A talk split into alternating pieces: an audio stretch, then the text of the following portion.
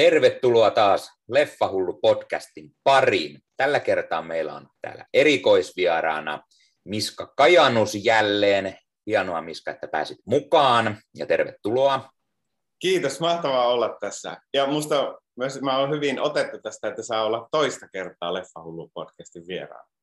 Minulla on etuoikeutettu olla. Todella hienoa, että pääsit mukaan. Ehkä pitkäaikaiset katsojat muistaa, että Miska oli ensimmäinen vieraani silloin joskus vuosi sitten ja hienoa, että pääsemme vähän juttelemaan lisää. Silloin meillä oli käsittelyssä tämä Vihanpidot elokuva. Ja nyt ajattelin, ajateltiin jutella vähän Hollywoodista. Miskalla ehkä on jotain tarinoita siellä, koska siellähän sinä asut nykyään. Joo, siis Los Angelesissa asun, mutta nyt kävi sellainen juttu, että mä asuin viisi vuotta Hollywoodissa, mutta just pari kuukautta sitten muutettiin tänne rannan suuntaan. Ei siis rantaan, mutta tänne rannan suuntaan, kun mun tyttöystävä sai, suomalainen tyttöystävä muutti tänne ja sai täältä töitä, niin me ollaan nyt hänen työpaikan lähistöllään, niin tota, nyt muutettiin tänne. Ja täällä on siis tota, täällä on useita asteita viilempi kuin Hollywoodissa. Kyllähän täällä siis lämmin ke- kesämeininki on, mutta täällä on siis ihan niin kuin lämmitys päällä ja mulla on nytkin villasukat.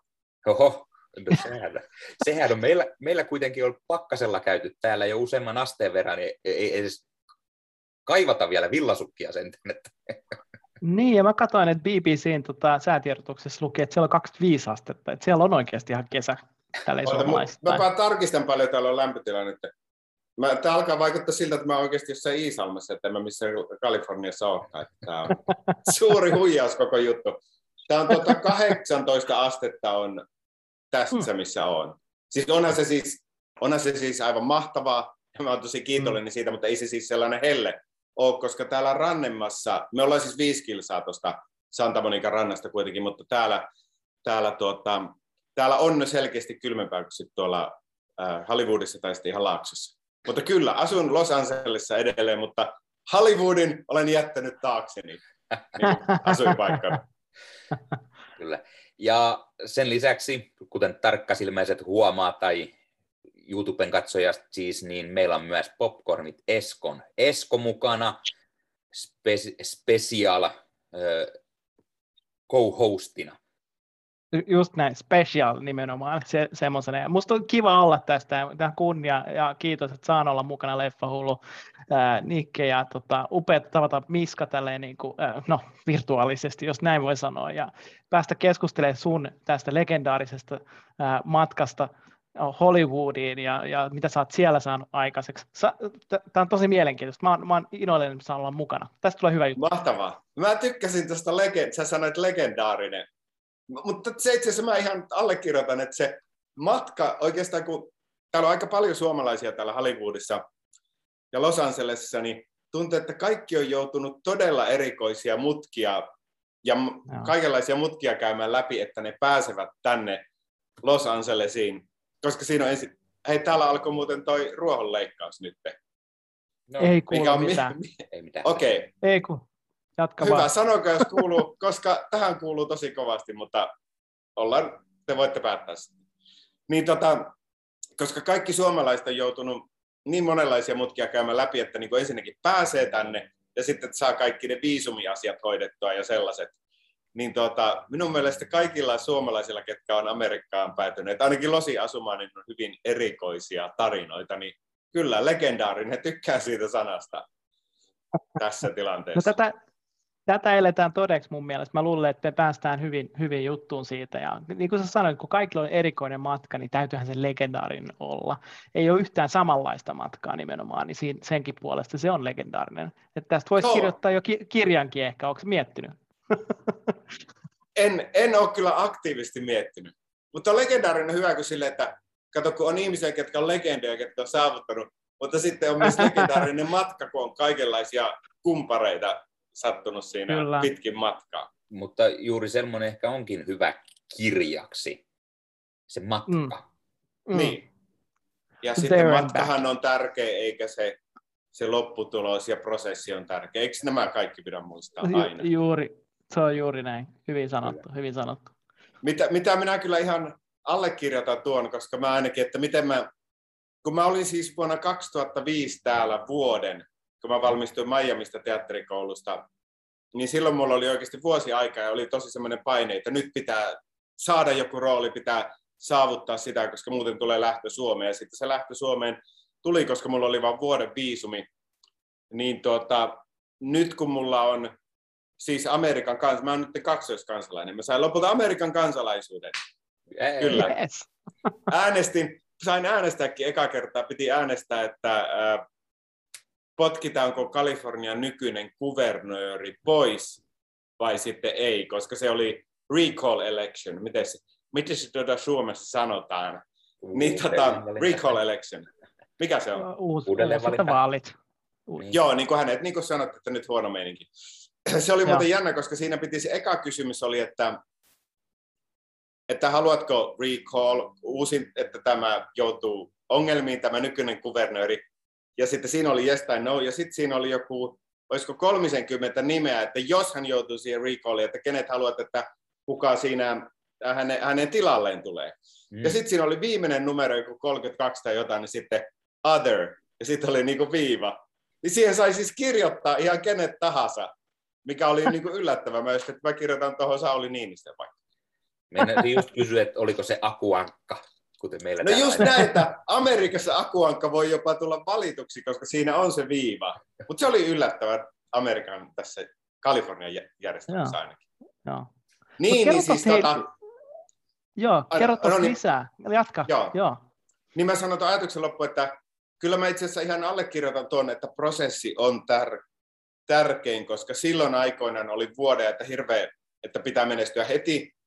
Niin totta kai mä nytkin haluan heti kaiken maailman kiinnostavia rooleja ja töitä. Mutta mä oon huomannut, että jos se, ähm, jos on semmoinen niin täydellinen pakko ja semmoinen paine, niin kuin joku muusikko, olikohan se ystäväni kitaristi Timo Kämäräinen Olavi Uusivirran bändistä sanoi, että tsemppi haisee. Eli kun sä menet koeesiintymisiin ja sitten se on siellä paniikissa, antakaa mulle tämä, niin sitten se yhtäkkiä et ole todella ol- ollenkaan mielenkiintoinen, että jonkinlainen semmoinen, että sä voit hyvin ja olet tyytyväinen elämään, että, niin kuin, että okei, mä oon tässä koeesiintymisessä ja se ei ole maailmanloppu, jos mä en saa, mutta mä oon niin tällainen mä oon ja mä annan parhaani, niin siinä tietyssä välinpitämättömyydessä, niin siinä on jotain tosi semmoista maagista. Mä en tykkää tuosta sanasta välinpitämättömyys, mutta jossain siinä, että, niin kuin, että no tässä mä oon ja se on teidän valinta, otatteko mut vai ei. Mutta sitten kun sinne menee tällä, että antakaa, antakaa tsemp, hirveä tsemppi päällä, niin se voi tode, olla niin kuin usein luotaan työntävää. Mikä on Mm. outoa, koska niin kuin varsin, tai ei outoa, mutta niin kuin ihan Suomessakin jotkut niin kuin minulle tärkeät roolit, niin mä oon niin kuin saanut, mäkin olin yhdessä esiintymässä silleen, että mulla oli niin kuin kiire, kun mä olin menossa Eino Leino runokeikalle. Sitten mä kysyin siihen, että saanko mä niin kuin äkkiä vaan käydä, koska mun pitää lähteä jonnekin, se oli joku kotka tai jollekin niin kuin keikalle. Niin sitten mä niin kuin, totta kai mä olin tä- täysillä siinä tilanteessa, että mä luulen, että mun osa osa aivoista oli silleen hieman muualla, niin se vapautti mut, että mä en ollut siinä apua, saanko tämän rooli. Mm. Niin, niin mun mielestä tuollainen prosessista nauttiminen ja sille, että löytää jonkinlaisen rauhan siitä, että no mä asun täällä ja minulla on myös elämässä niin kuin asiat kunnossa, eikä mun koko elämä ja apua riipu siitä, että saanko minä juuri tämän roolin. Niin se on aika tärkeä siihen, että ensin mulla puhelin tippu, se tekee, anteeksi, tekee tuota backup-nauhoitusta. Niin tuota, No niin, hyvä. Äh, se auttaa työnhaussa, että on jollain tavalla onnellinen, onnellinen, mutta se myös on mielenterveydelle tärkeää, että kaikki ei riipu siitä, että pääsekö esittää jotain venäläistä rosvoa johonkin lyhytelokuvaan. Niin tuota, kyllä se prosessi on tärkein. Ja tuota, sehän on siis mielenkiintoista, miten mä niin näen nämä Amerikan, että mullahan on koko, ihan ko, aika tasaiseen ollut semmoista mukavaa pientä työtä, pikkukeikkoja, just jotain venäläisiä tai itä-eurooppalaisia, kaikenlaisia töitä, mistä mä oon tosi niin kuin, kiitollinen. Sitten välillä on niitä isompia koeesiintymisiä joihinkin isoihin sarjoihin, niin se on niin huumaavaa, koska mä oon muutamassa saanut niin kuin callbackinkin, eli päässyt koeesiintymisen toiseen vaiheeseen. No se on siis hurjaa, koska että no niin, tämä kuvattaisiin toisessa kaupungissa ja sun pitää ehkä mennä sinne kuukausiksi. sitten sä näyttelet jotain eurooppalaista tai venäläistä, itä-eurooppalaista tyyppiä, niin sitä miettii, että okei, jos mä saisin tämän roolin, niin mun el- elämä voisi silleen niin kuin isosti muuttua, mikä olisi todellakin aivan mahtavaa. Se olisi tosi kiva päästä tuommoiseen isoon sarjaan. Mutta jo, jos mä, niin kuin, tämä on tavallaan, mä puhun koko ajan itteni ristiin, mutta että se on niin tosi tärkeä, mutta siitä on myös uskallettava päästää irti, koska muuten se ei ikinä tapahdu, koska muuten mä menen sinne ihan hikisenä ja paniikissa teen ne koeesitymisnauhat ja sitten mua ei ainakaan kuka halua.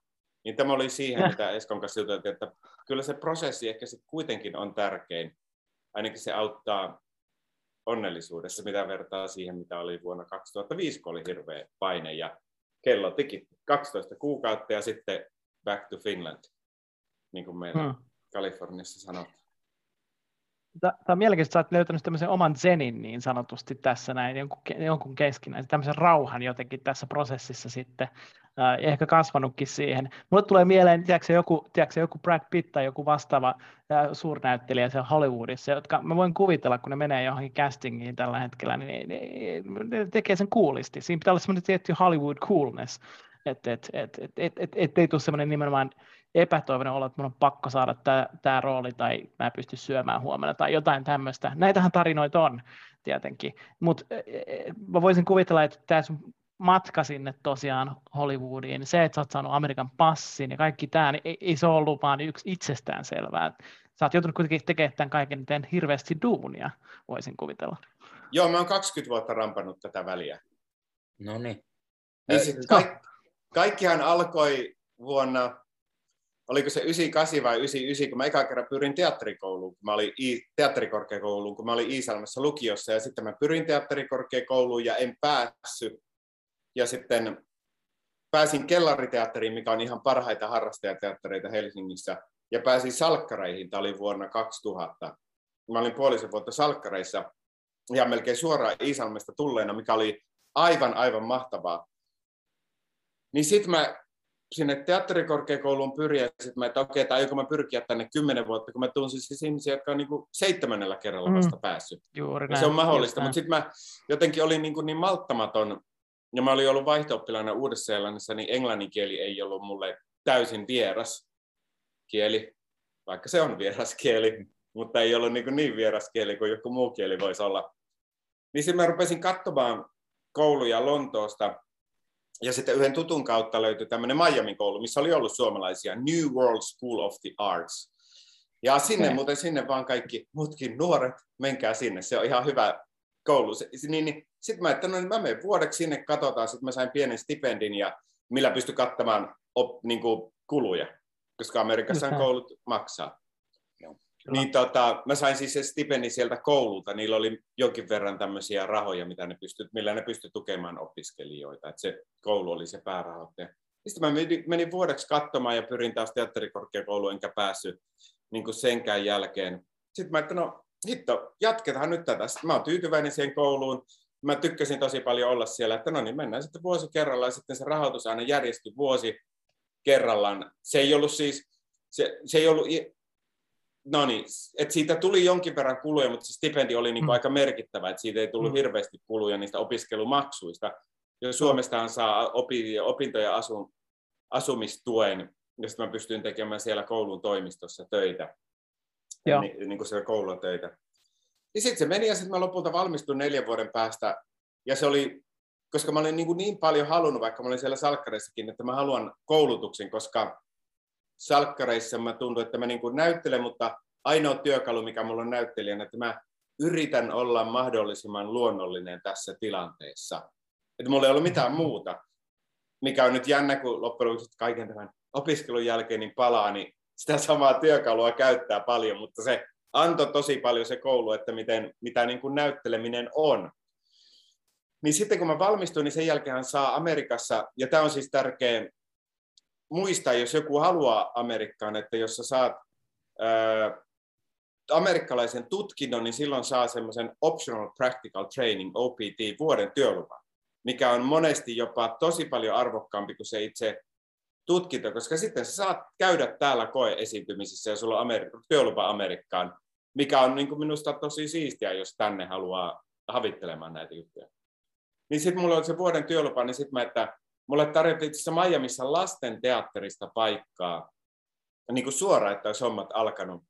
Niin sitten mä mietin, että ei, että mulla on nyt vuosi, en mä, mä en jää niin kuin tänne lastenteatteriin, että minä lähden Hollywoodiin. Ja sitten mulla oli pari tuttua sinne menikin, ja muutenkin elokuvakoulusta, ja joita näyttelijöitä, niin sitten, sitten mä lähdin Hollywoodiin, siellä oli kavereilla Pohjois-Hollywoodissa oli jo talo, semmoinen iso talo, niin mä vuoksasin sieltä huonetta ja puolta huonetta välillä. Niin tota, sitten mä muutin tänne ja se oli, se oli sitten niin kuin tosi hyvä ratkaisu. Sitten mä olin ja tuota, no niin, nyt tarvitaan agentti. Ja mä luin, että mä laitoin oikein siistit vaatteet ja head, headshotteja, valokuvia ja CVitä niin kuin printattuna ja mä merkkasin niin kalentereita, missä sen agenttia. Mä muistan ekana päivänä, niin, kun tuli ovesta ulos, niin lintu paskanti minun päälle. Just tuli siitä talon ovesta, tämä on ihan totta. Ja mä olin just oikein, että nyt mä lähden. Ja mä sitä mietin, että tämä on niin nyt Hollywood vihaaminen. Mutta sitten mä oon niin vuosien jälkeen että eikö se ole niin hyvä onne. Se on hyvä onne, että tälleen niin Mutta se ihan oikeasti tapahtui, mulla oli oikein puvun takki siinä päällä. Niin sitten mä rupesin kiertämään niitä sitten mä rupesin kiertämään niitä agentuureja, kun mä olin jutellut, mä olin siis tuota, ootapa nyt, mä Miamiissa kuvattiin, tota, oliko se Fast and Free, ei kun Miami Vice-elokuva, siis jotain näitä, niin mä olin niin kuin avustajien ää, roolittaja apulaisena yhden päivän töissä Eli sinne kun tuli, niin kun niitä kuvattiin, niitä apulaisia, niin me vai, ä, apulaisia avustajia, niin siellä on niin kuin monen sadan ihmisen jono, niin meidän piti, että no niin seuraava, sitten otetaan kuva niin koordinoida. Silloin kun mä olin koulussa, niin mä juttelin sen roolittajan kanssa, niin se sanoi, että sinne vaan hali, sitten mä, että no miten mä saan agentit, so, lähetänkö mä, niin se sanoi, että kävelet vaan sisään. Sillä oli semmoinen hyvä asenne. Niin sitten mä otin sen kuvan, joo joo, se sanoi, että kävelet vaan sisään. Niin sitten mä kävelin, eihän niin isoihin agentuureihin ei pääse, kun siellä on vartija ja niin, tota, niin, tällaista, mutta niin pikkuagentuureja, missä niin yksi tai pari ukkoa, niin sitten mä niin kävelen, hello, I am Miska from Finland, ja tässä on kuvat, ja sitten oli DVD tuo niin näyttelijä, tämmöinen esittelynauha siinä. Niin sitten wow. mä sain itse asiassa parit agentit, ne eivät olleet mitään, tai ne eivät olleet itse asiassa ollenkaan tehokkaita, että ne ei hommannut mulle pari koe esiintymisiä, mutta joka tapauksessa mä sain sitten se agent, sit mulla on ne agentit, ja silloin ja jo nyttenkin niin 90, sanotaan 95 prosenttia mun töistä, niin mä itse muutaman nettisaitin kautta hain semmoista kuin actorsaccess.com ja castingnetworks.com, mihin voi siis suomalainenkin liittyä, jos haluaa niin katsoa, että minkälaisia rooleja siellä on tarjolla. Mutta siinä on sellainen juttu, että ainoastaan agentit näkevät noin TV-sarja ja semmoiset isommat roolit, mutta mä näen tuommoiset mainosroolit ja tämmöiset indien roolit. Hmm. Niin tota, 95 prosenttia on niistä tuota, t- niin kuin itse haetaan niitä töitä. Niin sitten mä olin se... se... Niin. Joo, mä mielisin kysyä vaan nope, ihan nopeasti, vaan onko tämä semmoinen, millä tota, sitten ää, ne, jotka yrittää niin kuin make it over there niin sanotusti, niin käykö ne noita läpi ja sit, mikä rooli nyt tulee, niin ne elättää itsensä niillä sitten. Kun puhutaan näistä klassisista jutuista, että Jennifer Anistonkin oli tarjoilijana ja, ja mitä näitä nyt on, että, että ne on saanut pidetty itsensä niin kuin, elossa siellä Hollywood, Hollywoodissa siihen asti, kun ne heitä sitten äkätään jossain, jossain elokuvassa tai sarjassa tai mikä se sitten onkin. Tuo on hyvä niin. kysymys. Koska esimerkiksi mä luulisin, en tiedä, mutta varmaan Krista Kosonen ja Jasper Pääkkönen, niin ei ne mitään tuollaisia klikkaile, että niillä on niin korkean taso agentti, että ne saavat vain näitä isoja koeesiintymisiä. Mm-hmm. Eli mm-hmm. niin kuin sen tason ihmisiä on, mutta sittenhän meitä, ketkä niin kuin täällä pyörii, niin ovat joko tarjoilijana tai Uber-kuskina tai ruokakuskina, mitä mäkin olen siis ruokaa kuskannut. Mulla oli niin paska auto, että sille ei voinut Uberia ajaa, kun siinä oli tota, lommoja, mutta ruokaa sai kuljettaa. Mutta sit, ja, siis, siis... Tämä menee koko ajan legendaarisemmaksi mun mielestä, niin kuin, että, että sulla on oikeasti tarinoita, ne on ihan huikeat. Joo, Mahtavaa, siis tämä oli niin hirveätä, mulla on kauhea olo, koska 12 tuntia sitten oli viimeinen mahdollisuus mun ajaa tätä mun 500 dollarin Chevyä, koska se ei enää pääse tuosta sa- pakokaasutestistä läpi, niin mun piti laittaa se seisonta vakuutukseen, niin se just tuota, nyt täällä on puolipäivä, niin ää, keskiyöllä loppui. Niin se on Aha. nyt tuossa meidän pihalla, ja sitten se, mun pitää saada semmoinen erikoislupa, koska täällä tuommoiset, ketkä ei pääse pakokaasutestistä, niin semmoiset autot viedään johonkin paikkaan jonnekin mm-hmm. hautausmaalle ja sitten osavaltio ehkä antaa siitä pienen korvauksen, katsotaan saako. Ja mulla on vielä sitten tämä ää, jäähyväismatka, mutta nyt mä eilen se parkkeerasin ja nyt mä en enää saa sillä ajaa, vaikka se kulkee hyvin. Minä voisin ajaa sillä vielä, niin kuin, se 500 dollarin auto on kulkenut jo neljä vuotta, mä voisin ajaa, mutta siinä on niin iso ja tota, se pakokaasu ei edes ole ongelma, vaan toi, siinä palaa moottorivalo ja toi vaihteisto on rikki, niin sitä ei kannata korjata. Ne sanoo, että se on 1500 korjata. Ja sen takia ja. se ei pääse läpi. Mä voisin ja. lähteä vaikka Amerikan ympäri, se olisi ihanaa, että se sitten vaan sammuisi jossain Aidahossa ja sitten mä tekisin jonkun kumarruksen ja kiitos. Mm. Mutta kaverit on siis sanonut, että nyt tehdään joku autolla, autolla rotkoon tämmöinen kohtaus. joo, joo. Niin, niin, tota, toi oli, niin. Toi olisi tosi hyvä toi rotkokohtaus. Mä luulen, että siitä voisi tulla ihan hyvä matskua, tiedätkö, vaikka sun portfolio tai johonkin. No just näin. Mutta jatka vaan, niin tota, sä puhuit siitä nimenomaan, että on tämä nettisivu ja, niin. ja, ja, miten sitä hyödynnetään ja sitten miten sä oot siitä sitten päässyt näihin isompiin rooleihin. Sä sanoit, että sulla oli pari agenttia, jotka ei hirveän paljon tota, duunia tehnyt, että sä oot joutunut vetämään niin niskalemassa tuolla ehkä enemmän, jos näin voi sanoa.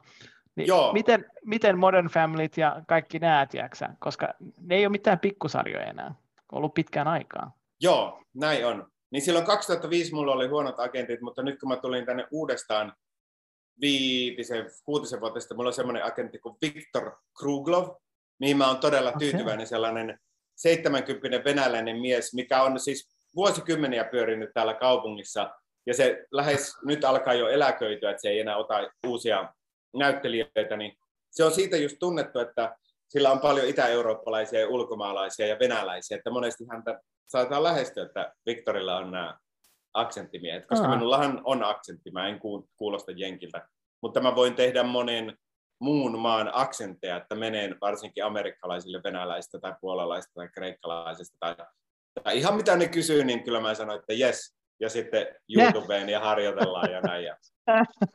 Juuri näin. Tosi hyvä. Niin, niin, niin siis tota, joo, hyvä kysymys.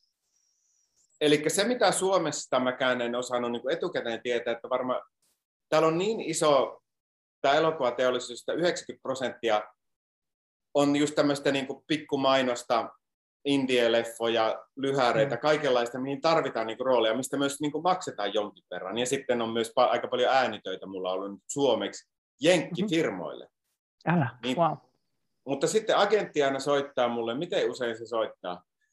No sanotaan, että lähiaikoina se on soittanut ehkä 2-3 kertaa kuussa. Että melkein joka viikko. Sitten se sanoi, että Miska, I have an audition for you.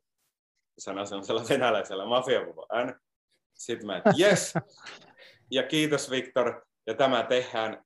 Ja esimerkiksi se Modern Family tuli sille, että oliko se niin keskiviikko-ilta, mä olin tuota, kaverin kanssa, niin tuota, mikä se, mä olin ihan baarissa, Highland Avenuella on semmoinen englantilainen baari, onko se joku Fox and Hound tai joku tällainen. Mm-hmm. Niin sitten agentti soitti, se oli varmaan yhdeksän illalla.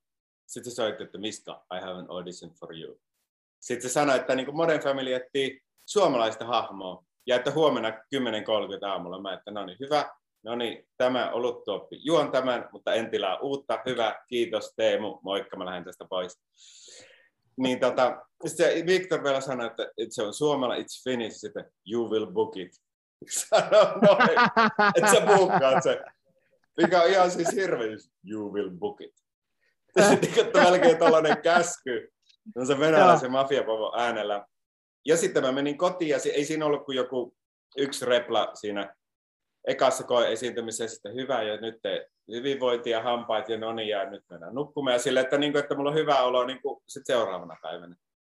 Niin sitten mä ajoin sinne Foxin studioille ja tuota, se on jännä, kun siellä on toi, ainakin nyt on muutaman vuoden ollut, että siellä on parkki, halli varmaan parin korttelin päässä ja sitten siitä mennään, joko kävellään tai mennään semmoisella pikkubussilla, niin sinne just kandee lähteä niin kuin, mm-hmm Ajoissa. Ei edes puolta tuntia aikaisemmin, vaan niin kuin tosi ajoissa.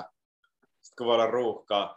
Sitten mä menin sinne ja sitten äh, tarka, tai turva, että hyvä, että IDtä, tota, henkkaria näyttää, että kyllä näin, ja sitten antaa sulle jonkun passin, että no niin, sisään ja tuosta. Ja sitten se on huumaavaa, kun kävelee niiden studioiden läpi, missä on niitä studiorakennuksia, mitä me ollaan vuosikaudet nähty tuota, ja, ja. telkkarissa. Ja sitten semmoisen pienen toimistorakennukseen, missä oli siis, siellä oli yksi itä-eurooppalainen tyyppi, kenet minä tiesin, ja pari tämmöistä, tota, sanotaan, että siellä oli joitain suomalaisia, mitkä ei välttämättä ole näyttelijöitä, mutta täällä on, että ei me tiedä, kukaan ei tiedä niitä, mutta ne oli selkeästi haalittu kaikki suomalaiset, mm. suunnilleen just, tämän miehet sinne. Ketä, ketä ikinä siellä oli siihen aikaan, niin kaikki oli hankittu sinne näköjään. Joo. mutta siis, siis tosi upeata. Ja sit, oliko sulle lähetetty joku skripti etukäteen, että sä tiesit, että mistä, mistä, miten sun pitää, niin kuin, mikä tilanne ja muuta, vai oliko se enemmän semmoinen mysteerinen, että... Joo, että... siinä oli just se, oli se yksi tilanne. Mä en muista, mitä siinä ekassa vaiheessa oli, mutta siinä oli varmaan just se repla, mikä siinä oli, Eli kyllä, oli yksi mm. tai kaksi lyhyttä kohtausta, missä oli siis ihan yksi repla, kun eihän mulla siinä käy kuin tavallaan kaksi ja puoli replikkiä. Siinä lopullisessakaan, tai kolme. Niin tota, mutta se oli jännä, että mä menin pieneen huoneeseen, missä oli nämä hyvin arvostettu ja pitkän uran tehnyt roolittaja ja hänen assistentti. Niin se mikä oli siinä erityistä muihin roolit, äh, roolitusta on se, että ne ei kuvannut sitä ekaa vaihetta. Et se assistentti luki ne muut replat ja sitten se roolittaja vaan, siinä ne oli pöydän ääressä, niin se vaan niin kuin katto, mikä oli tosi ah. aika niin kuin, semmoinen oikein old school Hollywood. Niin. Joo, joo, wow. Usein siellä aina pyörii, ja sitten seuraavassa vaiheessa siellä pyörikin siis nauha, niin se oli jännä. Eikä sitten sit, sit siinä, sit siinä ää, ei se kestänyt kuin siis ihan muutama minuutti, sitten siinä äkkiä lähtee pois siltä studiolta ja, ja ettei niin nyt pilaa mitään ja sitten, että ajaa tosi varovasti autolla, että mä en halua nyt törmätä täällä parkkihallissa, että sitten tulee Niko hässäkät. Nyt vaan pois ja nyt kaikki hyvin. Sitten siinä kesti pari päivää ja sitten agentti soitti tätä niin kuin callback, eli to, koeesiintymisen toinen päivä. Niin siellä oli tuota, sit tota, sama paikka, siinä oli pari replaa lisää, ja tuota, sitten siellä oli se ro- roolittaja, avustaja, roolittaja, sitten oli videokamera ja sitten oli muistaakseni käsikirjoittaja, tuottaja ja ohjaaja, että joku neljä, viisi tyyppiä siellä. Sitten mä tein ne jutut, mitä ne pysty tekemään pari, pari eri otteessa. Se sanoi, että okei, no teipä noin. Ja sitten mä vaan tein. Mutta se oli ihan hauska, kun tuota, no, tämä nyt oli ihan, no kun se kysyi, kun mä kävelin sinne sisään, se sanoi, että että welcome ja how are you? Mä sanoin, I'm great, I'm, I'm living the dream, I'm here. Eli hyvän, niin hyvällä energialla. Joo, kun mulla oli silleen, että, niin, että mä voin olla niin cool. Sitten mulla on nyt aidosti tällainen olo, että mä oon 20 vuotta tätä väliä rampannut. Niin sitten mä ajattelin, no turha mun on esittänyt. Niin mä ajattelin, että ollaan nyt tämmöinen välitön. Ja sitten kun se ukko, se hammokin oli vähän semmoinen hömppä. Tietysti jos sitten olisi semmoinen just se rosvo, niin sitten voisi mennä vähän silleen sillä fiiliksellä. Mutta mä, minä pyrin menemään sille aika välittömästi siihen. Sitten mä tein se pari kertaa ja sitten taas äkkiä pois sieltä studiotiluksilta. Ja sitten siinä kesti pari päivää. Ne mun mielestä kuvasi jo niin kuin seuraavalla viikolla. Että tosi monet noi pikkuroolit on ne tuota, niin, niin siis kun tästä Hollywoodista mennään, niin Hollywoodista puhutaan, niin noi Krista Kososti ja Jasper Pääkys, nehän on niin kuin isoja rooleja, mitä kuvataan sit kuukausia.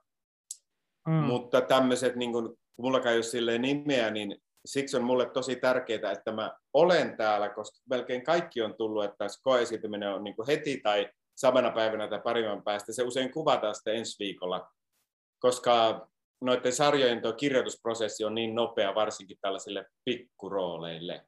Niin siksi on mulle mm. tärkeää ja siksi mä olen kiitollinen, että mä saan täällä olla. Suomesta olisi vaikeaa tehdä sitä, vaikka olisi työluvat ja mitkä. Niin, pitäisi niin kuin lentää Suomesta käsin, että nyt pitää mennä sinne ja joo, joo se olisi vähän hankalaa järjestää elämänsäkin sitten Suomesta käsin tota, tota varten loppujen lopuksi. Niin, ja se on jännä niin kuin näyttelijällä verrattuna Suomeen, niin kyllähän munkin elämä töiden suhteen on muutenkin sille, että niin pystyy, ai, pitää lähteä minne sotaan kuvaamaan kahdeksan kuukaudeksi ensi viikolla, niin mä pystyn lähteä.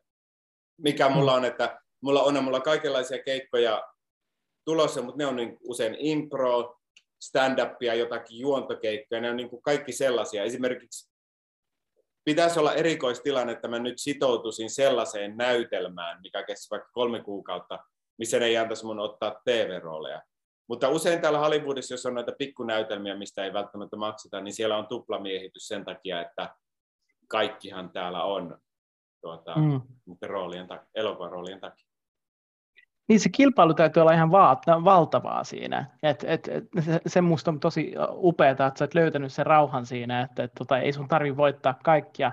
Sä, sä, sä oot kärsivällinen ja sä teet sen, mitä sä teet sillä energialla, millä sä teet, ja sitten sieltä tulee sit vastaan, mitä tulee et käytännössä. Et sä et ainakaan näytä stressaantuneelta siltä, että, että nyt, jos mä nyt, if I don't make it now, I'll never make it tyylisesti niin sanotusti, vaan että joo, mä tykkään tuosta asenteesta. Tosi hyvä. Mun mielestä hyvin esimerkillinen siitä, miten elämä niin kuin, pitäisi ottaa vastaan myös, niin se energia kyllä sitten palkitsee mun mielestä tota, jossain Kiitos. Vaiheessa. Ja sehän on, kiitos paljon. Sehän on siis tota, jatkuva prosessi ja eihän asiat ole koko ajan helppoja. Mutta mä oon huomannut, että minkälaiseen olotilaan mun kannattaa pyrkiä, jotta täällä elämästä nauttii. Mutta onhan se sitten, kun mm. tulee johonkin niin kuin isompaan sarjaan se callback, eli ne saa tehdä toisen koeesiintymisen ja sitten tietää, että nyt ollaan lähellä, että siinä on niin kuin varmaan enää viisi tyyppiä siinä niiden tota, ilmoitustaululla ne naamat niillä tota, nastoilla kiinni. Niin kyllähän sitä sen viikon tai pari, kun odottaa sitä puhelua, niin miettii, että niin kuin miettii, koska sitten se voisi niin oikeasti muuttaa elämää. Mutta sitten siitä on pakko, pakko päästää irti mutta se on aika huumaava se tunne noissa mm. isommissa jutuissa. Mutta sitten, niin. Niin, en mä oikein osaa tuon, mutta tämmöistä se on. Joo, joo. Tuo on huikeaa, mä, siis eh, musta on kiva, että tota leffa, leffahullu järkästän, ää, tota, siis, ja, ja, just sillä ajatuksella, että sun, matka Hollywoodissa ja mitä se on niin kuin, tarkoittanut. Tota, ää, onko sulla Nikki jotain semmoista, mikä ää, tota, ää, sua kiinnosti eniten tuossa matkassa, mikä Miskalla tässä on ollut? Tämä on ihan huikea tarina jo itsessään. Et, pelkästään tuo Victoria ja, ja sitten toi, toi sun Chevy-auto, ja siis tämä, kuulostaa ihan legendaariselta mun mielestä, tämä on ihan parasta. Ole hyvä. On ehdottomasti. Ja täytyy välikommenttina nyt vihdoin kun pääsin sanomaan, niin tämä Modern Familyn mahtava. Katsoin sen muutama päivä sitten ja nauroin niin paljon. Harmi, että tätä hahmoa nähty enempää. Joo, se on, kiitos. Kiitos. Sehän oli siis hurja, sitten kun sitä miettii, että no, periaatteessa oli hyvä, nehän voisi kirjoittaa, että se vielä palaa, se tulisi vaikka niiden koti, että niille tulisi joku romanssi. Että sitä täällä niin kuin kaikenlaisia tällaisia miettii niitä mahdollisuuksia, mutta kiitos. Joo, kyllä. Mutta niin, näin. Ju, juuri, juuri sitä jäin vähän kaipaamaan, sitä pientä paluuta siihen, joku, joku sellainen oven, oven taakse ilmestyminen vaikka, ja sitten juei. Ja sitten se olisi ollut vaikka siinä. siis semmoinen, semmoinen pieni lisä siihen, se olisi ollut todella, todella hauska. Tämä on, tämä on mä tiedän tuon tunteen. Ja se, mähän siis salkkareissakin todistin, että siellä oli joitain hahmoja. Anteeksi, jos toi kuuluu, tässä ajetaan nurmikkoon näköjään lähellä. Joo. Niin tota, salkkareissahan oli joitain hahmoja, mitkä oli ajateltu lyhyeksi ajaksi. Sitten ne näyttelijät saattoi olla niin hyviä, niin sitten niille kirjoitettiin uutta. Niin tämäkin on niin nopeatempoinen tuo TV-sarjamaailma, että se on aina mahdollista. Ja se muuten tuosta Eskon mainitsemasta koeesiintymisrauhasta, niin mikä on myös tärkeä minun mielestä kaikille näyttelijöille, että kun sä meet koeesiintymiseen, niin se ei ole välttämättä siitä, että saat sä just sen roolin, mutta se, että se roolittaja tykästyy sinuun, koska se roolittaa kymmeniä muita rooleja samaan aikaan. Hyvä pointti. Joo, niin. että sieltä voi löytyä joku toinenkin mahdollisuus, jos se ei nyt just se nimenomaan osu, osu siihen käytännössä. Kyllä, Joo. ja siksi melkein kaikki koeesiintymisissä, niin siellä kannattaa käydä sen takia. Mutta nyt siis asiat muuttuvat tuon koronan myötä, että 95 prosenttia koeesiintymistä on self eli kotona itse kuvataan tai jossain studiossa wow. ja tehdään se 95 prosenttia. Mä oon käynyt, niin. O, siis teetkö näitä nyt sitten suurimman osan? Kolmisen, kolmisen per viikko. Oikeasti. Joo. Ihan käsittämätöntä. Eli, eli sulla on sama, ehkä samanlainen setup tai jotain, vai pitääkö sun jotenkin esittää ikään kuin se olisi se tilanne siinä päällä? Ja onko sulla kanssanäyttelijöitä siinä? En mä tiedä, miten, miten te teette ton, koska on tosi vaikeaa monologina lähettää jotain. Joo. Here you are, hope, hope you nailed it. niin Eli mulla on siis, just näin, mulla on siis kaksi paikkaa. Mä tuossa pari, pari kuukautta sitten rupesin maksaa jäsenyyttä sellainen kuin Doctor Self Tapes, mikä on studio, mikä erikoistuu tähän. Ja mä tein oh. joko siellä tai sitten kotona. Ja kotona mä tein ihan iPhoneella ja mulla on joitain mikkejä, mitä mä joskus käytän, niin sitten mulla on semmoinen taustakangas, mitä emme näe nyt, kun siellä huoneessa on vähän huonompi netti. Niin mm-hmm. tota, semmoinen neutraali taustakangas, iPhone siihen ja joskus mikki, usein pelkkä iPhone. Ja sitten joku kaveri tai tyttöystävä lukee tota, niin kuin tosta. Mm. Ja sitten mä mm. niin kuin näyttelen sen. Mutta sitten mm. jos on isompia juttuja, niin ja kun mä maksan sen jäsenyyden, niin siellä saa käydä vaikka joka päivä. Se on 125 Just. dollaria, eli 110 euroa. Siis Venä, onko Kuussa... studio? Joo, ne on ihan, okay. siellä on muutakin, mutta ne on rakentanut studion tätä varten. Ja siellä on niin sitten useampi valo ja hyvä kamera, että se, se oikeasti voitte käydä katsomaan sen Dr. Self Tapes, mutta se näyttää niin kuin sata kertaa paremmalta kuin mitä mä kotona tein, vaikka mulla on jotain paloja. Ja siellä on hyvä se, koska siellä on sitten lukija myös. Siellä on jenkkilukio, mm. mikä lukee se replat. Ja tuota, koska täällä sitten mun tyttöystävä, hän, siis hän lukee tosi hyvin, mutta siinä on sellainen ongelma, että koska me molemmat ollaan Suomesta ja meillä on molemmilla suomalainen aksentti, niin mulle tulee semmoinen olo, että siinä jos kaksi aksenttia lukevaa puhuu, niin se vähän vie huomiota, niin sitten kun siellä on Jenkki puhumassa, niin se on niinku semmoinen neutraali, että kaikki huomio kiinnittyy minuun. Mutta mun tyttöystävä on niin hyvä näyttelijä, varsinkin nykyään joku se on joutunut niin paljon lukemaan näitä juttuja, kun näitä on siis tehty satoja. Niin, wow. niin tota, joo, siis usein siinä on sleitti, mikä on niin kuin tehdään ekana, että mä oon niskakajannus ja sitten kysyy, että ootko Eastern Europe, itä-eurooppalainen tai sitten missä ootko Los Angelesissa, ootko Screen Actors Guild ammattiliiton jäsen, joku, niillä on jotain tiettyä, mitä pitää sanoa, ja ne haluaa mm-hmm. nähdä sun persoonaa. Sitten usein pitää mennä vähän kauemmaksi, että nä- näkee koko vartalon ja pitää tota, näyttää profiilit. Okay. Wow. Tämmöinen, missä ne näkee. Just, just. Ja jos no, joku mainos, sit voi, että kerro joku hauska juttu sinusta, mikä liittyy vaikka lettujen paistamiseen, jos se on lettumainos. Aika nättiä. Ja Just. se on niin kuin se slate, se esittely, ja sitten on kohtaus, ja niitä kohtauksia on usein 1-3. Ja ne voi olla ihan parin replan mittaisia tai useamman sivun mittaisia. Okei. Okay. siinä on aika, tota, se standardi tuntuu olevan, että vaikka se olisi minkälainen, niin mä oon tässä ja sitten se lukija on niin tossa. Että mm-hmm. halu... Mutta kyllä mä joskus on niin sitten luovempi, että jos siinä istutaan, että teen erilaista, mutta jostain syystä se standardi on liikkeestä huolimatta vaikka Mut Eli kameraan se... ei välttämättä tarvitse katsoa suoraan, ellei sitten jollakin tavalla vaadi se itse. Ei, ei, ja nimenomaan ei katsota, että se lukija on usein niin kuin tässä. Okei. Okay. Paitsi sitten jos joku mainos, että kun aloin käyttää tätä, tätä pilleriä, kaikki oli Just näin. Just näin. Sitten, sitten mun on se sanottava, kun noihin tosi isoihin ja tärkeisiin mä tietysti opi, opettelen, mutta jos joku semmoinen pienempi juttu, missä on vaikka hirveästi reploja, niin siinä on kehittänyt kaikkia tapoja, että vaikka teippaa sen paperin tuohon. Ja se on nyt, se on vähän työläs mun tyttöystävälle, että sen pitää, sen pitää lukea samaan aikaan ne replat, sen pitää scrollata iPadilla niin kuin sitä käsistä eteenpäin. Joo, joo. se, eihän se niin kuin, kiva ole, että sitä joutuu käyttämään, mutta sitten tulee, että jos tämä on niin kuin, joku pieni juttu, niin sitten, että onko mun tehokasta käyttää kaksi tuntia niitä replay-opetteluun.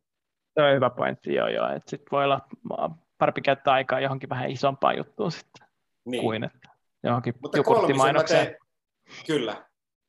Mutta kolmisen mä teen noita viikossa, että meillä niin, parin päivän välein aina. Ja sitten kun mä aina kovalevyä tyhjänä, niin siis on mä varmaan niin kuin sata noita jo tehnyt. Ehkä ylikin, kun niitä on hauska läpi, kun on parta ja ilman parta ja puku ja sitten kodit on ja ihan kaikenlaisia omia pätkiä. Ja mulla on Mitä muutenkin se... tämä... Niin. No niin.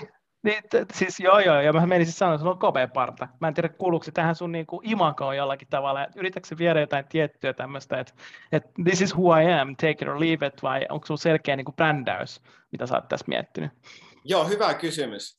Siis tuota, useinhan se on, että täällä pitää olla aika siistinä perus, mutta kun mulla on se aksentti, niin jostain syystä ne roolit on sellaiset, että jos joku venäläinen mörökölli tai mountain man tai tiedemies, että ne roolit, mitä mä sen teen, niin selkeästi tai parta niin kuin sopii, ja agenttikin Viktori sanoi, että pidä se vaan niin, kuin niin pitkään, kuin että se pitää taas leikata.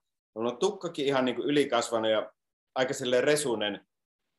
Mutta, ky- mutta mä esimerkiksi nyt tänä syksynä on puukannut ihan kaksi semmoista, mä olin esimerkiksi itä-eurooppalainen urheilufani, mikä seisoo lumimyrskyssä Lapi, Lumilapion kanssa, just silloin kun, niin kuin Itä-Euroopasta. Ja ne halusi just, että on parta ja sellainen, niin kuin, miten ne kuvittelee, että millaisia tämmöiset itä-eurooppalaiset on. Just näin. Niin tota, tähän mennessä tämä resunen partaluukki on toiminut minun eduksi. Niin pidetään se niin pitkään, että joku sen tuota, Joo, joo. Sano, että leikkaa, leikkaa se pois tai sano, että tota, ei me tarvita partaa. Tai, tai sitten hei, viikset. Joo, tuo, tuo on muuten tuo on hyvä, eli ennen kuin mä leikkaan, mun pitää ottaa uudet kuvat, missä mulla on myös viikset.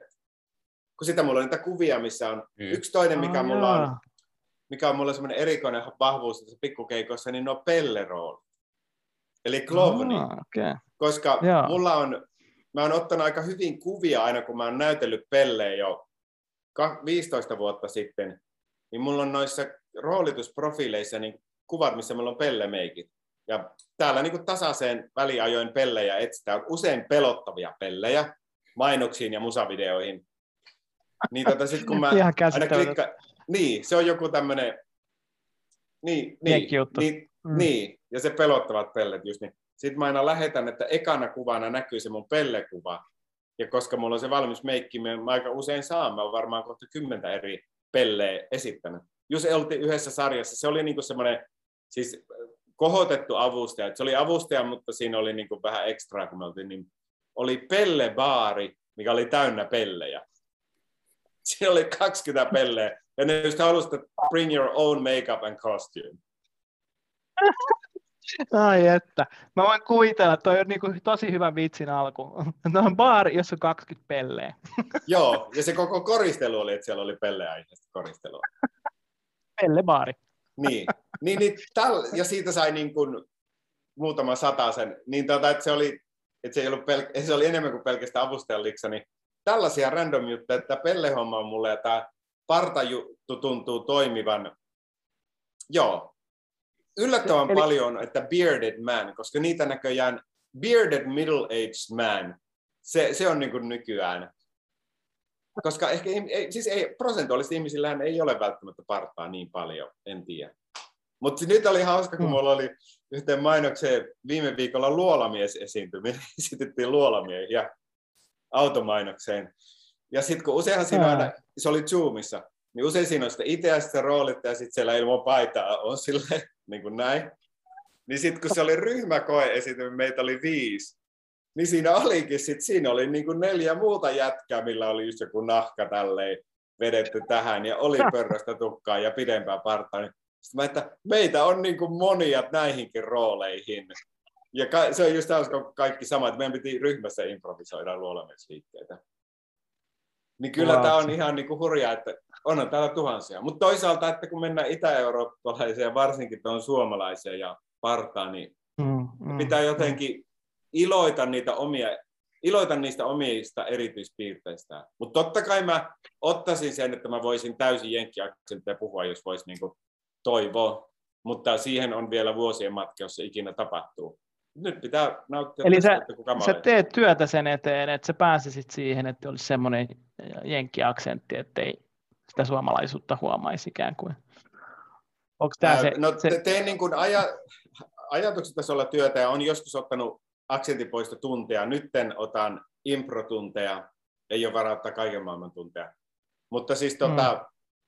kyllä, kyllä se on niin kuin, niin, teen työtä. Tuo kuulosti niin semmoiselta jalolta. Ajattelen sitä paljon, sanotaan näin. Ja totta kai mä pyrin kuulostaa jenkiltä silloin, kun mä jenkkien kanssa teen. Mutta on siinä siis se käytännön... Niin, sori.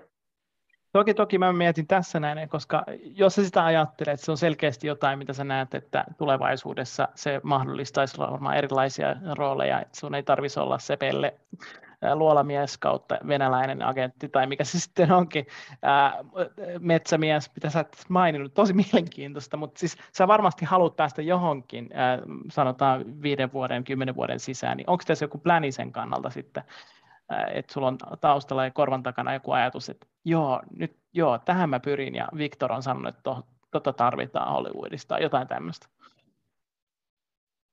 Hy- hyvä kysymys. Tuota, no mähän monella tavalla elän unelmaani, koska siis silloin korona-aikaa mä jo ehkä kahdeksan kuukautta kuskasin ruokia, mikä oli, oli myös niin tosi hyvä, koska silloin kaikki työt loppuja se oli... Kaikki, kaikki tilasruuat kotiin koko ajan. Joo, se oli Joo. hyvä. Ja se oli romanttista. Mä, että tämä on niin kuin Hollywood Dream, että nelikymppisenä ajaa viesää autolla Hollywoodin pimeitä katuja, kun kaikki oli kotona ja kuskaa ruokaa. Että tämä on, sitä se Hollywood velinä vilkkaa siinä, että am I living the dream or not?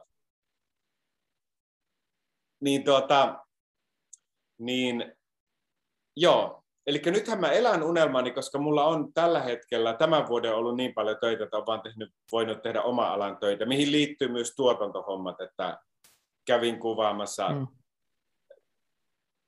ystäväni Jaakko Manninen, no mikä olisi meidän elokuva, niin rakensi jättimäistä kaleidoskooppia yhteen kauppaan.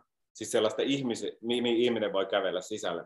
Se oli semmoinen Lady Say, se oli tavallaan lyhyt elokuva, semmoinen elokuvateatteri. Mä autoin viikon sitä House of Intuition paikassa voi, niin. Niin sanotaan, että oman alan töillä elää, mistä suurin osa on näyttelijän töitä, mutta välillä rakennetaan kaleidoskooppeja. Niin tota, se on hirveän hyvä, että sä, se on hirveän hyvä, että sä sanot ton, koska mä, mä juttelin muun muassa Tatu Sinisalon kanssa ja Roope, Roopen, Roope Salmisen kanssa, ja ne sanoi just sitä, että, että ne sanoi nuorille, että älkää ihmeessä lähtekö tähän. Tämä ei ole sitä, että tuut, päätät, että sinusta tulee näyttelijä ja sitten rupeaa tulemaan niinku keikkaa ja kaikkea ja muuta ja se on niinku punaista mattoa ja parrasvaloa, vaan että se on oikeasti, siitä voi joutua odottaa vuosikausia, niin kuin mitään tapahtuu ja se on oikeasti vähän niin kuin taiteilijan hommaa ja mä puhuin Martti Suosalon kanssa, niin se sanoi sama, vähän samaa itse siinä sen takia, just kun on ollut tämä korona, niin tämä on vienyt aika monelta näyttelijältä ja taiteilijalta siis työtä ihan hirveästi pois. Ää, niin siinä mielessä minusta on tosi kiva, että sä tunnustat sen ja, tai tunnistat sen ää, et, et, ja oot kiitollinen, että sä oot saanut tehdä sun alan työtä näissäkin olosuhteissa, missä ollaan. Ja vaikka se onkin, mitä sä sanoit, sata ää, tota videota, mitä sä oot tehnyt kotoa käytännössä. Sata. Niin, niin ihan käsittämätöntä. Mutta se on niinku muuttunut yhdessä yössä melkein kaikki tämä tekeminen. Et, et, kyllä saa olla kiitollinen. Ja, ja nyt, nyt jos toi on se, niin kuin se unelma, niin sit, silloin, silloin, ja sä osaat olla kiitollinen nyt tässä hetkellä, niin sit, mikä ikinä sieltä tulee vastaan, on vaan niin kuin bonusta käytännössä. On sit kyllä. vähän isompi rooli tai sitten pienempikin rooli voi olla ihan kiva. Voi, kyllä, mä vielä vastaan tuohon ja laajena vielä tuota. Niin tota, kyllähän mä elän nyt unelmaani, koska mä saan tehdä näyttelijän töitä ja sitten tota, saan tehdä omia elokuvia, kun me ollaan tehty kaksi elokuvaa, Someone Somewhere ja Vihanpidot, ja nyt mä haluaisin tehdä uuden elokuvan hyvinkin pian. Mm. Mutta se, mikä voisi muuttua, mutta se on sitten vähän niin kuin, se, se on vähän niin kuin sit lotto, että mä oon nyt käynyt, onko mä kolmessa vai noin neljässä sarjassa käynyt semmoisen niin yhden päivän muutama repliikki tai joku erikoisjuttu, mitä mä teen tuommoisessa ihan isossa sarjassa. Mutta sitten, että jos sais useamman jakson niin toistuvan roolin, niin sehän olisi hyvin luonteva seuraava askel. Mm. Ja mm. siihenkin näitä callbackia nyt on pari tullut tässä lähiaikoina, että se on niin kuin huumaavaa, että se, ne on ollut tyyppejä, kello aksentti, mulla olisi niin kuin täysi mahdollisuus saada se, mun agentti on koeesiintymisen, mä oon tehnyt nauhan niin hyvin kuin mm-hmm. osaan, niin siinä on niin kuin kaikki, mm-hmm. että sitten se on lähetetty sinne eetteriin, mutta si, se olisi niin kuin se seuraava askel, tuommoinen toi, jat, niin kuin useammassa jaksossa oleva ää, ja, hahmo. Mutta se, se voi myös olla, että sitä ei ikinä tapahdu. Että se, se mm, elämä, mm. niin, mutta mun on tärkeää laittaa niitä nauhoja ja niin kauan kuin Victor lähettää esiintymisiä, niin pysyy hänen kanssa. Ja sitten tietysti Joo. nuo omat elokuvat, mitä mä tykkään tehdä, niin kun me ollaan noin kaksi tehty ja varmaan seuraavatkin vähän niin kuin, että kavereiden kanssa pikkubudjetilla ruvetaan tekemään, niin oishan se jännä, nythän suomalaisissa elokuvissa on jonkin verran, esimerkiksi tässä Creeps-elokuvassa, mikä kuvattiin Sotkamossa, mä en ollut siinä siis mukana, niin oli toi Christopher Lambert, tämä Mm. Highlander-tyyppi. Joo, Niin jos alkaisi, niin, mitä? There can be only one, kyllä, Kyllä. legenda. Lambert. niin tuota, että jos tekisi semmoisen oman elokuvan, minkä tekisi vähän tolleen isommin, että siinä olisi oikeasti ulkopuolista rahoitusta enemmän ja sit siinä voisi olla jotain tällaisia niminäyttelijöitä. Ja se niminäyttelijä, se on Mm, vaan totta. käytännön tasolla, että jotta leffan saa myytyä, niin siinä pitäisi olla joku niminäyttelijä, se helpottaa sitä sata kertaa paremmin. kyllä, niin se voisi olla kiva niin kuin elokuvan tekijänä tehdä semmoinen elokuva. Joo, se voisi olla luonteva askel. Mutta siis, joo. Se, se vaatii vähän, pitäisi niinku ruveta ajattelemaan tuosta elokuvan teosta myös eri tavalla, koska sit sun pitää olla aika isoa tiimiä siinä esituotantovaiheessa ja rahoittajia ja kaikki, ketä pitää kuunnella, mutta nyt kun tekee tolleen pienesti, Mm. niin se on melkein vapaudesta, mennään tonne rannalle riehumaan mm. parin kaverin kanssa. Niin Just näin. Noi voisi olla noin seuraavat askeleet, noin kaksi. Joo, se oli se vastaus. Kyllä. Eli to, tässä on tämmöistä luovaa puolta sitten myös ikään kuin sitten, että, että sä haluat toteuttaa ää, just niin sun näkemystä leffan teossakin, mikä on mun mielestä aika upeata. Että siinäkin pääsee vähän niin tuohon skeneen ja tekemiseen niin kuin mukaan, että olisiko se niin kuin sitten, että, että, että jos saisi sen leffa johonkin Sundanceen tai johonkin tiedätkö, pyörimään, niin se olisi ehkä se unelma siinä sitten. Joo, se olisi sellainen, se olisi unelma, että just noin vaikka tapahtuisi, että yhtäkkiä tulisi ihmisiä, että meillä on tuotantokoneisto jollain tavalla valmiina tai niin kuin isosti rahoitusta, ja tässä on jopa käsis, tai sitten Mm. sulla oma käsis. Niin kuin sille, että sulle laitettaisiin kaikki, että ne puitteet olisi valmiit, koska tässä, tähän mennessä mä oon joutunut itse luomaan ne puitteet. Niin se olisi kiehtova tilanne Joo. niin kuin elokuvan tekijä. Ehdottomasti, ehdottomasti. No, Kaikki on mahdollista. Joku hyvä asenne ja hyvä energia, niin miksei? Kyllä. Kyllä. Voisi Ja kuvitella. ehdottomasti jäädä odottamaan jotain seuraavaa tämän vihanpidot-elokuvan jälkeen juuri. Ja ehkä juuri tällaista vähän isompaa. Niin. No sen mä voin luvata, että amerikkalainen komedia on tulossa. Sitä ei ole vielä kuvattu yhtään, Mm. mutta niin kuin, nyt ollaan niin kuin hyvin lähellä. Mä haluaisin semmoisen, am, mä, en osaa, mä en ehkä vielä puhu aiheesta, kun pitää niitä vielä päättää, mutta mä seuraavaksi tulen tekemään amerikkalaisen komedia-elokuvan, missä käytetään paljon improvisaatiota. Ja mä varmaan itsekin sinne näyttelen, mutta sille, että pääosa on jenkkinäyttely, että se voi semmoisena niin jenkkielokuvana sitten myydä, myydä, eikä se ole foreign film.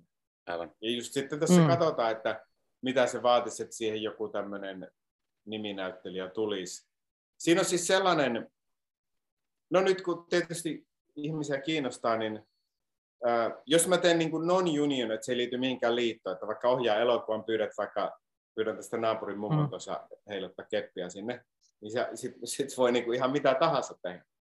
Mutta sitten koska kaikki nuo niminäyttelijät on kuitenkin äh, SAG-AFTRA, äh, Screen Actors Guild, tuon liiton jäseniä, Mm. niin sitten jotta sä saat noita liiton näyttelijöitä, niin sun pitää tehdä siitä, että se, ennen kuin se elokuva kuvataan, pitää SAGin kanssa, se liiton kanssa tehdä sopimus, ja siinä on tiettyjä, että näin ja näin pitää toimia, ja näin paljon pitää maksaa, ja näin paljon, siinä on semmoisia tiettyjä juttuja.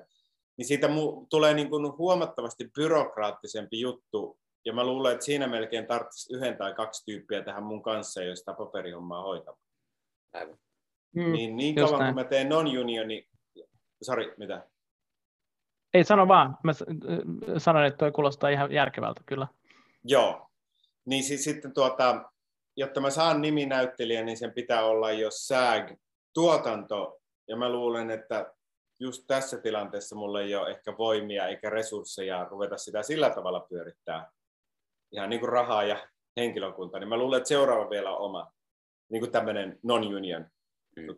Mutta sittenhän on näitä joitain näyttelijöitä, kuten Julia Robertsin veli Eric Roberts, onko tuttu? Kyllä. Ja, Niin mä en tiedä, että kun liitossa on sellainen fi- core, financial core, että voi olla liiton jäsen, mutta saa tehdä taloudellista syistä myös non-union juttuja. Niin voi olla tällaisia tiettyjä S-hahmoja, mitkä suostuvat tekemään myös non-union mm. elokuvia. Kyllä. Niin katsotaan, mm. mitä... Mutta joo, siis tä- tällainen tilanne. Mä luulen, että seuraava on vielä pienempi tämä komedia, mutta ehkä mä löydän jonkun äh, tutun, ja hy- tutun kasvon ja hyvän näyttelijän, joka myös tekisi Eili non-union tuotetta. Kuulostaa todella, todella mielenkiintoiselta. Jäädään, jäädään odottamaan oikein innolla sitä. Tota... Sen vielä voisi olla mulla itse asiassa sellaista deadline, että mun on ehkä, mä tulen ehkä kuvaamaan sen tämän vuoden puolella, siis kuvaamaan. Jaha. Eli nyt ollaan täällä hyvin, hyvin niin kuin tiu, semmoisissa, että kun se pyörä kohta lähtee pyörimään, niin se lähtee tosi pian. Aivan. Tota, väliin otetaan hieman vaikka tästä Hollywood-unelmasta, ja tästä on puhuttu, niin olet myös täällä Suomen päässä tehnyt ö, rooleja, ja, ja esimerkiksi mikä itselle pisti silmään, on tämä Sorjonen-sarja, josta juuri tuli elokuvakin. Ja kerro, kerro vähän siitä. No sehän oli sille, että mä en tiedä roolitettiinko mut siihen tämän takia, mutta me oltiin tekemässä lottomainosta täällä Amerikassa, minkä ohjasi toi Juuso Syrjä, Joo. eli Sorjosen yksi näistä pääohjaajista. Niin se, me saatiin viettää viikko yhdessä, oli siellä muitakin, niin tota, kuvattiin lottopalloa rannalla ja vuorilla ja hotellihuoneissa. Se oli semmoinen mainos. En mä tiedä, missä se tuli, mutta jossain se on tullut käytiin kaikissa semmoisissa erikoisissa tilanteissa, missä tämä lottopallo seurasi. Ja mä olin siinä semmoisena tuotantoassistenttina, ajoin autoa ja kannoin ruokaa ja olin siinä, ei mitään ollut viisen kesin. Niin sitten tuota, kyllä sitä puoli vuotta vai vuosi meni, niin sitten Sorjosesta otettiin yhteyttä. Mä en tiedä, oliko Juuso millään tavalla osallisena, mutta mä kuitenkin Juuson tiesin siitä lottohommista. Niin tarvittiin tämä Osmo-rooli ja sitten se oli just hyvä, mä olin täällä ja sitten kysyi, että tässä olisi muutaman päivän rooli ja tämmöinen ja tämmöinen, että voitko tulla, niin mä että totta kai. Koska käytännön tasollahan se, että mä pystyn tästä, mä pystyn olemaan Suomessa 48 tunnin sisällä, kun se lentolippu pitää ostaa, mutta se on niin kuin ovelta ovelle tästä Hakaniemeen meni 24 tuntia. Eikä siinä siis, kun mulla on molempien maiden kansalaisuus ja mut on rokotettu, niin ei siinä ole mitään niin kuin ongelmaa. Niin tota, sitten mä, että totta kai mä tulen, ja sitten mä tulin Suomeen se parin viikon sisällä, kuvattiin sitä Lappeenrannassa ja Helsingissä kuvattiin, ja sehän oli siis, sehän on aivan, aivan mahtavaa, että pääsi sitä tekemään, kun mä oon niin paljon komediaa tehnyt, mitä mä tykkään tehdä, mutta sitten kun pääsi tuommoisen vakavan jutun tekemään, vaikka en mä ole siinä muutamassa jaksossa, mutta se oli semmoista niin vakavaa, eikä tarvinnut olla hauska, niin se, mä just katsoin niitä mun nauhoja, kun mä keräsin semmoista vähän dramaattisempaa ää, esittelynauhaa mulle, niin oli kyllä tosi kiva. Se oli niin kuin siis upea tuotanto, että niin kuin täydellinen tuotantoporukka pyörii ja pääsee keskittymään vaan näyttelemiseen. Kun kuitenkin eihän mulla noita kuvauspäiviä niin kuin hirmu montaa vuodessa ole, niin se on aina, ne on aina ammatillisesti parhaita päiviä, kun saa vaan keskittyä näyttelemiseen, kun usein sitten itse myös tuottaa. Joo. Se oli kyllä ihan huippu. Kiva tehdä tämmöistä draamaa. Joo. Haastattelin juuri itsekin Ville Virtasta ja Juuso Syrjää, ja Ville sanoikin sitä, että on todella mukavaa niin kuin näytellä sellaisella porukalla sitä, ja nyt tätä elokuvaa kun tekivät, että homma soljuu niin kuin hienosti ja pääsee niin kuin näyttelemään nimenomaan, ei tarvi sitä muusta niin sanotusti siellä sitten häiriintyä ja annetaan sitä rauhaa. Joo, toki hän nyt itse on siinä pääroolissa, joten totta kai hänelle suoraan ehkä vähän enemmän kuin muille, mutta kehu juuri sitä ympäristöä, miten sitä sarjaa tehdessä ja sitten myös tätä elokuvaa tehdessä, että miten se toimii. Kyllä. Kun täälläkin mulla ihan niitä kuvauspäiviä lukuun ottamatta, milloin mä pääsen näyttelemään, niin jos varmaan nyt mennään tätä mun leffaa kuvaamaan, jos me ihan oikeasti se päivä saattaa alkaa sillä, että mä haen niin kuvaus paikalle ruuat. Että mm. niin kuin, jos me oikeasti ihan pienellä porukalla tehdään, niin ne on jo ihan upeita päiviä. Ja nythän mä sain heinäkuussa, se oli ihan, siis mun elämäni parhaita kuukausia, kun mä sain Joonas Makkosen ohjaamassa elokuvassa Johannes ei kulje Jämsän kautta, tällainen uusi suomalainen elokuva, niin heinäkuussa kuvattiin Sotkamossa. Frozen Flame Pictures tuottaa. Niin mä sain näytellä no. sen Johannesen pääroolin. Niin huhu, että sai kerrankin kuukauden keskittyä vaan siihen ja tehdä oikein semmoisen pitkän roolin, niin eihän noita ton, ton luokan juttuja ei elämässä edes montaa niin tule edes niin kuin isoillekaan näyttelijöille. Mm. Kyllä niistä mm. hurjan kiitollinen. Mutta Sotkamossa vietin siis heinäkuun. Joo. Aika huikeata. Mielenkiintoista myös oli se, että kun puhutaan tästä Sorjosesta, niin se on tosi iso maailmalla. Onko, onko, oletko törmännyt siellä päässä, että joku niin kuin tietää, mikä tämä on Sorjonen tai että olet siinä ollut? Joo, tuo onkin hyvä kysymys. Pari jenkkiä on sanonut jotain, että ne katsoo näitä skandisarjoja ja sitten niillä menee vähän noin maat aina sekaisin, että mikä se on mikäkin. Mutta joku on myös sitä sorjosta kattonut. Ja sitten noin suomalais-amerikkalaiset, ne katsoo aika paljon. Että niitä on ihan niin kuin selkeästi tullut, että näin sinut siinä ja näin sinut siinä. Mutta parilta, parilta jenkiltä on tullut sitä sorjosesta. Mutta sehän on mun se, ja yksi ruotsalainen sanoi viikko sitten, että se oli katsonut siis helppoa elämää. Joo. Mä luulen, että se tarkoittaa, koska mä olin yhdessä jaksossa siinä, koska se oli ollut no. Netflixissä muutama vuosi sitten täällä. Mutta siis Sorjonen on tosi iso mun CVssä. Ja niin se oli muuten jännä silloin, kun se Sorjonen tuli tänne, eli Border Town, niin se oli Netflixin, mun Netflix-näkymä niin kuin etusivulla. Joo. Täällä Jenkeistä niin kuin oikein isona, että Border Town. Ja siinä oli vielä Louis C.K tämä stand-up-taltiointi niin kuin siinä vieressä. Ja. Se oli ihan silloin niin kuin, pam, ja. silloin kun se tuli. Mutta se on mun CVssä iso, koska se, mä voin laittaa, että Netflix Original Series, eli se on Netflix Original mm. Series täällä, mikä on tosi iso, ja sitten Border Town, ja sitten se hahmo on recurring, eli useissa jaksoissa toistuva. Niin se Joo. on tosi korkealla mun CVssä. Aivan. Mutta joo, mutta suomalaisamerikkalaisten katsoo näitä paljon ja keskustelee niistä somessa että kyllä. Joo, ja siis Juuso sanoikin haastattelussa, että se on niin kuin, varsinkin siellä niin kuin Etelä-Amerikassa todella suosittu sarja, ja itse kun näin tämän elokuvan ja siitä tein arvostelua, niin yllättävän moni juuri tällaista Etelä-Amerikan valtiosta oli heti tykkäämässä siitä. Ja se oli jotenkin... Ai kiinnostavaa. Niin, että joo. se toi sullekin katsojia. Siis joo, he, heitä kiinnosti. Eihän tietty sanakaan ymmärrä, kun suomeksi puhuin, mutta heti oli kiinnostusta, että hei, hei, hei, koska se elokuva tulee Netflixiin, koska me se voidaan nähdä ja, ja se on niin tosi iso siellä Etelä-Amerikan päässä. Joo, Toin kyllä hurja. Eihän tästä ole kuin muutama vuosi, kun suomalaisia juttuja ei ollut missään, mutta nyt ne täällä on tosi isosti. Mm.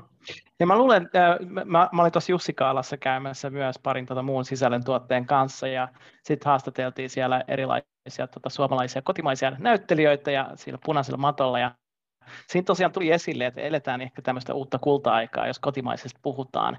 Ja nyt kun me ollaan tässä globaalissa yhteisössä ja striimaus on elää kulta-aikaansa myös, eihän me olla vielä nähty, kuinka suosittu siitä tulee. Koko ajan tulee uusia ennätyksiä ja ja uusia striimauspalveluita ja lisää sisältöä, niin mä uskon, että siinä on hieno mahdollisuus nimenomaan kotimaisella suomalaisella elokuvalla. Ja tätä kautta myös ulkomaalaisilla näyttelijöillä päästä saada sitä jalansijaa paremmin siellä Hollywoodissa ja näissä tuotannoissa, jotka sitten näkyy globaalisti ihmisille. Kyllä. Ja se on Suomessa Sorjosen, vaikka en tiedä yksityiskohtia, mutta näin mä ymmärtänyt, että se ekan kauden ainakin rahoitti Yle, koska sehän tuli Ylelle. Kyllä. Niin se on ihan hurjaa, että suomalaisen hyvältä vaikuttavan ja toimivan rahoitusjärjestelmän kautta se on saatu tehtyä ja sitten myytyä ulkomaille. Mm. Koska jos täällä rupesi sellaista tekemään, niin eihän täällä mitään yleä ole, että se raha tulee sitten firmoilta tai yksityiseltä. Joo. Se on just näin. Tulee vähän sama mieleen tuossa BBCstä äh, niin kuin Briteissä, että, että se on hyvä, että meillä on Yle ja, ja muut vastaavat, äh, jotka niin kuin rahoittaa ja suomalaiset kotimaiset elokuvan te- tekoa, koska äh, ne mahdollisuudet kansainvälistymiseen on ihan eri kuin sitten kymmenen vuotta sitten. Joo, ja mä oon tosi isosti suomalaisen systeemin kannalla, että on elokuvasäätiö ja Yle ja Yleisradio, koska se mahdollistaa myös taiteen tekemisen. Koska täällähän kaikki, mitä tehdään, niin sun pitää perustella taloudellisesti, mm. ellei mm. sä sitten löydä jotain äm, apurahoja eri säätiöitä, mitä varmasti täälläkin on, mutta se, ei, se maailma ei ole mulle niin kuin nuo jenkkisäätiöt avautunut, paitsi Finlandia Foundation, mikä on tukenut mua siis uh, useissa improjutuissa, improesityksissä ja sitten tota, tämän uuden komedia-elokuvan käsikirjoittamisessa, niin tämä Finlandia Foundation taas on ollut tosi tärkeä. Mutta kannatan tätä Suomen systeemiä, mikä mahdollistaa taiteen tekemiset. Kaiken ei tarvitse olla niin myyvää välttämättä. Hyvä. Ja Olet sanomassa mä... tämä leffahullu. Niin. Se ajatus katkesi jo aika sitten. Aha, no niin, ole hyvä. Ja muutenkin mä, oon Suomen, niin, mä muutenkin Suomen systeemin kannalta, kun siis Amerikassa on tosi paljon ongelmiakin, en mä sano, että tämä on jotenkin maailman paras maa, että sitten sit täältä myös näkee, miten ihana Suomi on, että kaikki Suomessa on, ei kai se enää se terveydenhoito, ilma, terveydenhoito on ilmainen, mutta ainakin se on aika saavutettavissa ja edullinen. Ja kaikki ilmaiset yliopistot, että kyllä täällä, kun nuoret syntyvät, niin kyllä ne joutuvat niin ison mankelin käymään läpi, että saa ihan perusylioppistotutkinnon. Niin kyllä jotenkin toivoisin, että Suomessa pidettäisiin siitä Suomen perinteistä tavasta kiinni, että, kuitenkin, että kaikki perusasiat ihmisille annetaan ilmaiseksi ja kyllä täällä sitten taas noita kodittomia on tosi paljon, että en minä tiedä, että eikö sitä poliittista tahtoa sitten löydy sitä hoitaa. Että kyllä tämä sille on kova yhteiskunta, mutta kun meilläkään ei ole lapsia ja silleen, niin tässä ei ole hirveästi riskejä. Että jos asiat menisi huonosti, niin voi aina palata Suomeen. Ja kyllähän mä tein Suomeen vieläkin keikkaa ja molempiin maihin maksan veroja aina niin kuin riippuen, mistä ne rahat tulee.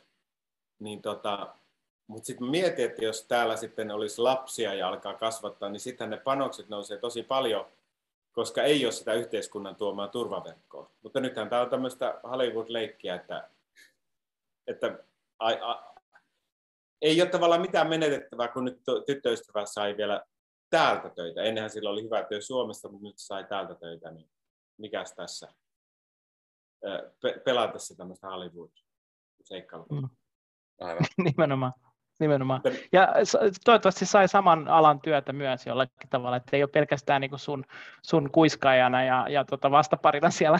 niin kuin. Ei, ei, kun hän on siis PR-alalla, niin hän sai ihan niin kuin, oma alan töitä ja on tyytyväinen. Ja se on ihan hyvä, että to, to, hän herää kuudelta aamulla ja mä menen usein vasta kahdelta nukkumaan. Niin Mä usein, jos mulla ole kuvauksia, niin mä usein että kahdelta menen nukkua ja sitten kymmeneltä herään. Just näin.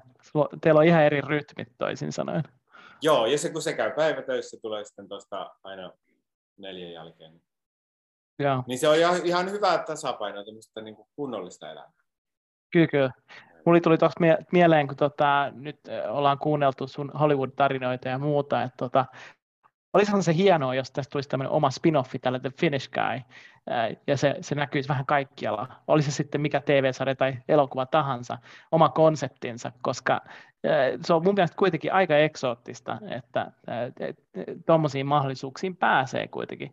Että Modern Family ja Weep ja mitä tässä on nyt ollut näitä kaikenlaisia sarjoja ja mahdollisuuksia varmasti tulee lisääkin. Mutta kuvittele, että olisi sellainen tilanne, että et, et Miska olisi joka leffassa ja lo, joka sarjassa, sieltä tulisi aina Finnish Guy jossain kohtaa, ja tota, se olisi niin kuin se brändi. mä, mä teen melkein mitä vaan, että se sopii mulle. Ja tuo on jännä muuten, mitä sanoit, että mä en, mä en ole kehannut kysyä. Sitten se kolmas oli toi Dollface, semmoinen sarja, mikä on Disney Plusalla Suomessa. Kyllä, Kyllä, joo. Niin tota, että missä, missä käsikirjoitusmeetingissä on joku sanonut, että hei no nämä suomalaiset tiedemiehet Etelämantereilla tai suomalaiset kalastajat. Että onko se ollut joku lehtijuttu vai missä se pling, että ne on just suomalaisia, kun ne voisi ihan yhtä olla norjalaisia. Niin, niin tai, tai islantilaisia tai mitä tahansa. Ihan niin kuin, joo. Ja mun mielestä se on upeaa, että se on the Finnish guy niin sanotusti, että se pitää saada Kyllä. sinne se tuo semmoista niin kuin vähän erilaista. En mä tiedä, onko se sitten niin neutraali se, se The Finnish, onhan kaikki skandit ehkä neutraaleja, mutta, mutta sä viet tavallaan Suomi-brändiä maailmalle eteenpäin. Täällä mä vien näköjään se, se parta, parta kuuluu niin kuin amerikkalaisen rooliin, mielestä. Kyllä. Ja, siis se, kun sä kysä, sanoit, että suomalaiset on niin kuin tuota, anteeksi, olitko leffa hullu sanomassa? Ei, olin siis sanomassa, että kun katsoin juuri, juuri Modern Family-jakson ja sitten tämän Dollfacein, niin se, se, se oli jotenkin hauska se molemmissa tämä Finnish guy, se oli ju, juuri, ihan puhuu suomea ja kaikki on vähän, että mikä tuo, tuo tyyppi tuolla on. Niin. Joo, mulla oli, vitsi mulla oli siinä Dollfaceissa, mä en kehannut, kun, että vitsi olisi kiva, että olisi niinku savolainen ukko, että olisi tehnyt savolaisen murteen, kun minä olen Iisalamista kotoisin, että ollaan kalassa, kalassa siellä ollaan. Mutta mä, ei, kun mä, mä, mä en niin kehtaa nyt ruveta sotkea, kun niin siellä ei ollut ketään suomalaista ja niin. en mäkään ollut kysyä, kun sinne, että apua dialect ja mitä, että onko se jotain. Mutta mut teki niin kuin vielä. Sitten kun mä oon niin kuin, isompia, mulla on enemmän, niin kuin, että mä voin jutella niiden kanssa, niin sitten mä tein jonkun savolaisen. Mutta teki mieli tehdä, kun mä olisin vaan voinut tehdä sitä. Nimenomaan. No toi, toi onkin mielenkiintoista, eli siellä ei ole mikään tämmöistä niin kuin, faktan tarkistajaa tai jotain tämmöistä, että okei, tämä oikeasti puhuu suomea tai jotain, että ne ei kirjoita valmiiksi sulle sitä mitä. Ne sanoo englanniksi, sun pitää sanoa tätä suomeksi käytännössä. Et ei ole olemassa varmaan, niin kuin, no se olisi ihan hirveän kallis löytää joku, joka aina tarkistaisi, onko tämä äijä ihan for real. Ootapa, mun pitää, joo, siis ei ollut kuvauksia. Siinä oli joku suomalainen, oli tehnyt, siinä on kaksi laulua meillä, niin oli tehnyt niistä käännöksiä, että me saatiin semmoiset nauhat. Ja tuota, oli suomeksi ne replat siinä käsiksessä. Mä en muista, kun se aina vaihtelee tota käsiksistä. Mutta ei, siellä, okay. se, ei, ei siinä ketään nyt suomalaista ollut tarkistamassa, että mä olisin voinut sanoa ihan mitä tahansa. Jenkki-ohjaaja. Mutta siinä oli suomeksi. Mutta nyt kun mä tein sen yhden, yhden koe-esiintymisen ruotsalaiseksi, niin siinä luki vain englanniksi, niin mun piti itse kääntää. Mm, tai okay. itse asiassa sain apua ruotsalaisemmilta ihmisiltä. Mutta joo, ei, ei ole kummassakaan näissä, eikä Modern Familyssä ollut ketään ruotsalaista siinä. En mä tiedä, kuka no. sen on kääntänyt sen replan. Siinä käsiksessä se oli ruo- ö, suomeksi. Joo, sitten. Mielenkiintoista. Joo, en mä, mä usko, että millään Googlella sitä on tehnyt kuitenkaan. Että kyllä jostain on se sitten kysynyt, en tiedä keneltä. niin. Hei, mä haluaisin yhden sanoa vielä palata tuonne taaksepäin niistä seuraavista haaveista ja mitä kandeisi tehdä, kun tuon agenttini Victor oli meillä, se on käynyt kahdesti syömässä, ihan niin kuin muuten vaan, kun me ollaan jo pitkään tehty yhteistyötä, niin se sanoi sellaisen vinkin, että, että voi tälleen koe esiintyä joo vaikka lopun elämää, mutta sitten jos sulla on aksentti, niin kandee luoda joku oma työ, eli elokuva tai sarja, kuten esimerkiksi Borat, Sasha Baron Cohen teki. Niin Victor koki, että niin kuin se oli tämmöinen tyyppi, mikä loi tämmöisen hahmon ja sitä kautta se breikkasi. Mm. Niin Victor kyllä kannusti tekemään niin kuin omaa esimerkiksi leffaa, missä itse on tämmöisessä tärkeässä osassa. Niin sanoi, että näin se vain on aksenttityypeillä, että siitä massasta nousee. Ellei sitten käy hyvä lottomäihä ja yhtäkkiä pääsee johonkin. Mm, totta, totta. Tuo on mielenkiintoinen konsepti, koska kun se mietitään tätä, ää, kenellä on niin tämmöinen breakout-rooli niin sanotusti, että et, et Robert Down, se, siis se, se Iron Man-rooli, mikä hänellä oli, niin okei, okay, hän oli jo hyvä näyttelijä muutenkin, mutta sillä oli henkilökohtaisesti paljon haasteita elämässä ja muuta, mutta sehän pelasti hänen uransa.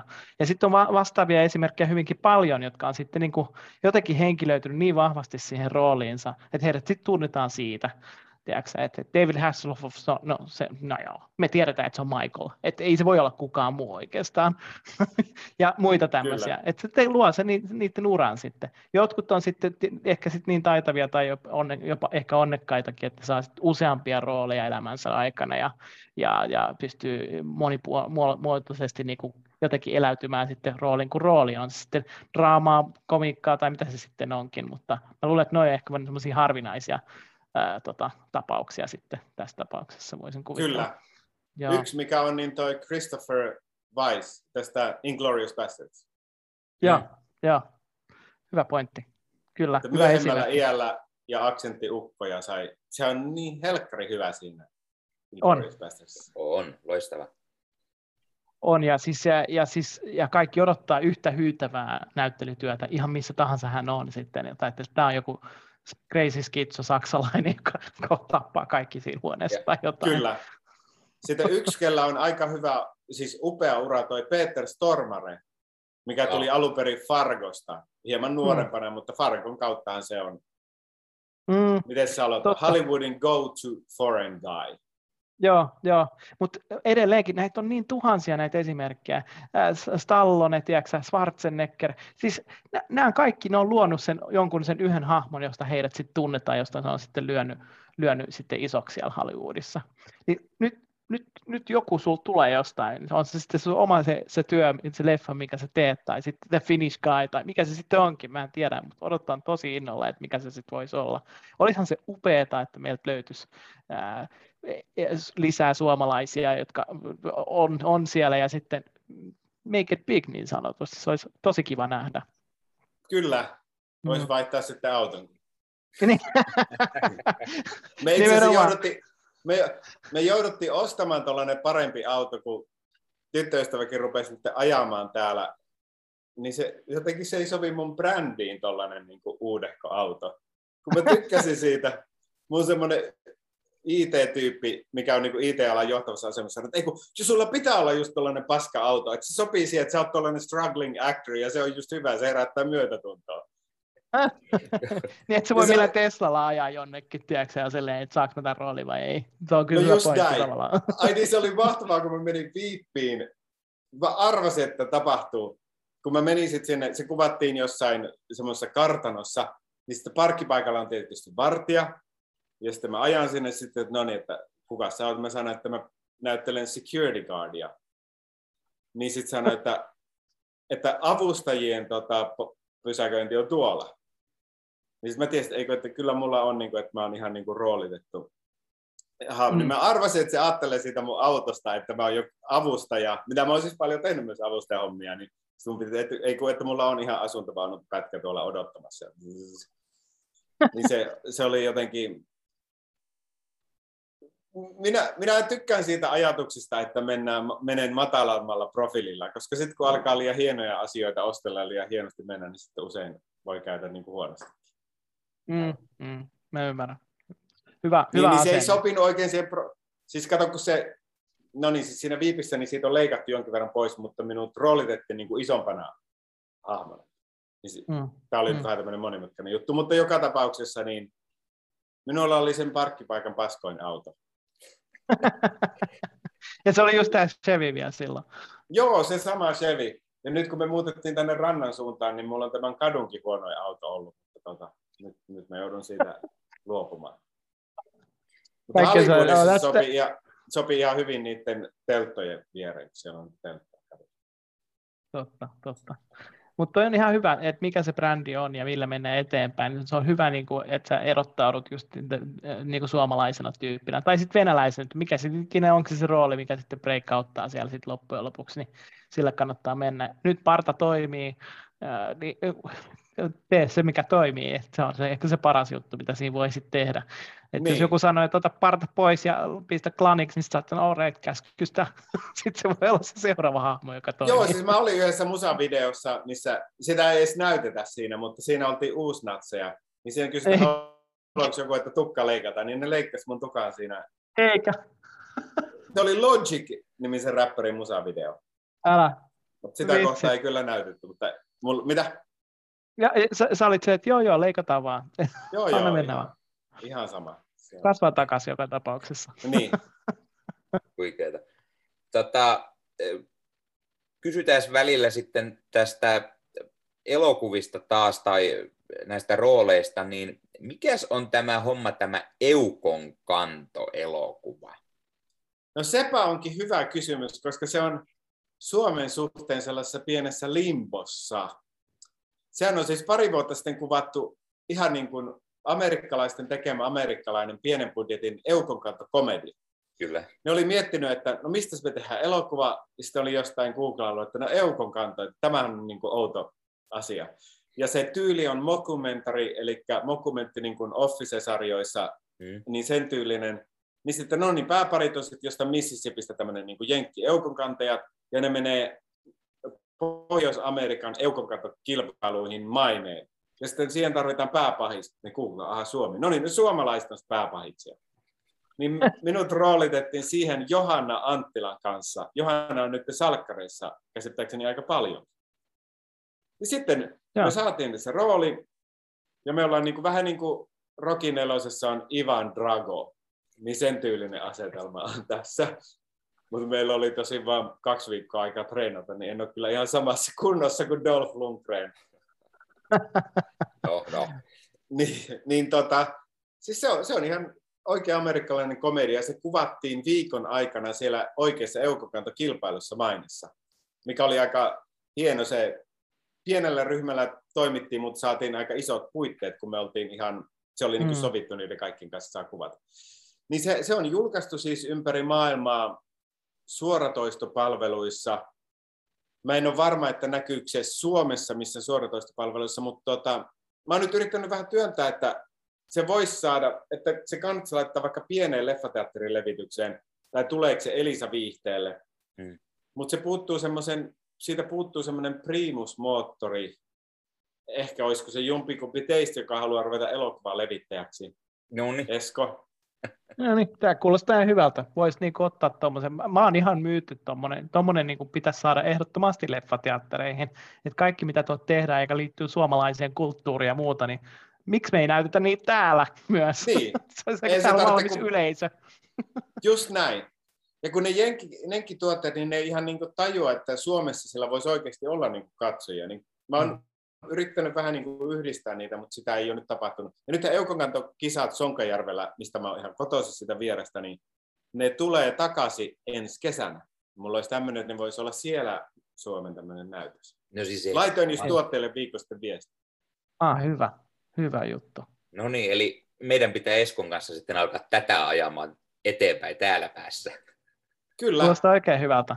Joo, laittaa se Finkinon bioreksi ja muuta, kyllä sen sinne ottaa. Tota, tämä on jotenkin ihmeen, ihmeen pientä tää, täällä Suomessakin, että kun tuntee ihmisiä, su, su, pienet piirit, niin tarvitsee puhua oikealle henkilölle, niin se voi olla, tiedätkö, jo tuolla teattereissa ihan sopivasti. No just näin.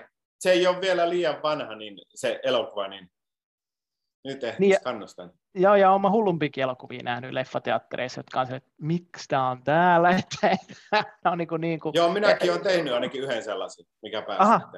okei. Okay. Mutta Esko, tuota, sähän olet niin perheesi kautta osallisena tuohon pian pian elokuvaan. Kerros nyt miten. Eikö sun puoliso ollut Puska Promotion joku yhteys? Puska Promotionissa. Ei, niin. ei joo, siis, joo, me ollaan oltu tekemisissä Puska Promotionin kanssa aikoinaan, mutta ei meille, me ei olla niin kuin heidän kanssa hetkeen oltu. Meillä oli aikoinaan joukkorahoitus tapahtuma, mitä me pyöritettiin heidän kanssaan yhteistyössä. Mä tunnen kyllä sieltä porukkaa, mutta kerro lisää, mua kiinnostaa, mikä yhteys tässä on mahdollisesti. Siis se, että se leffa lähti käyntiin, on monella tavalla sinun vika. Ai, no voi hyvänä aika.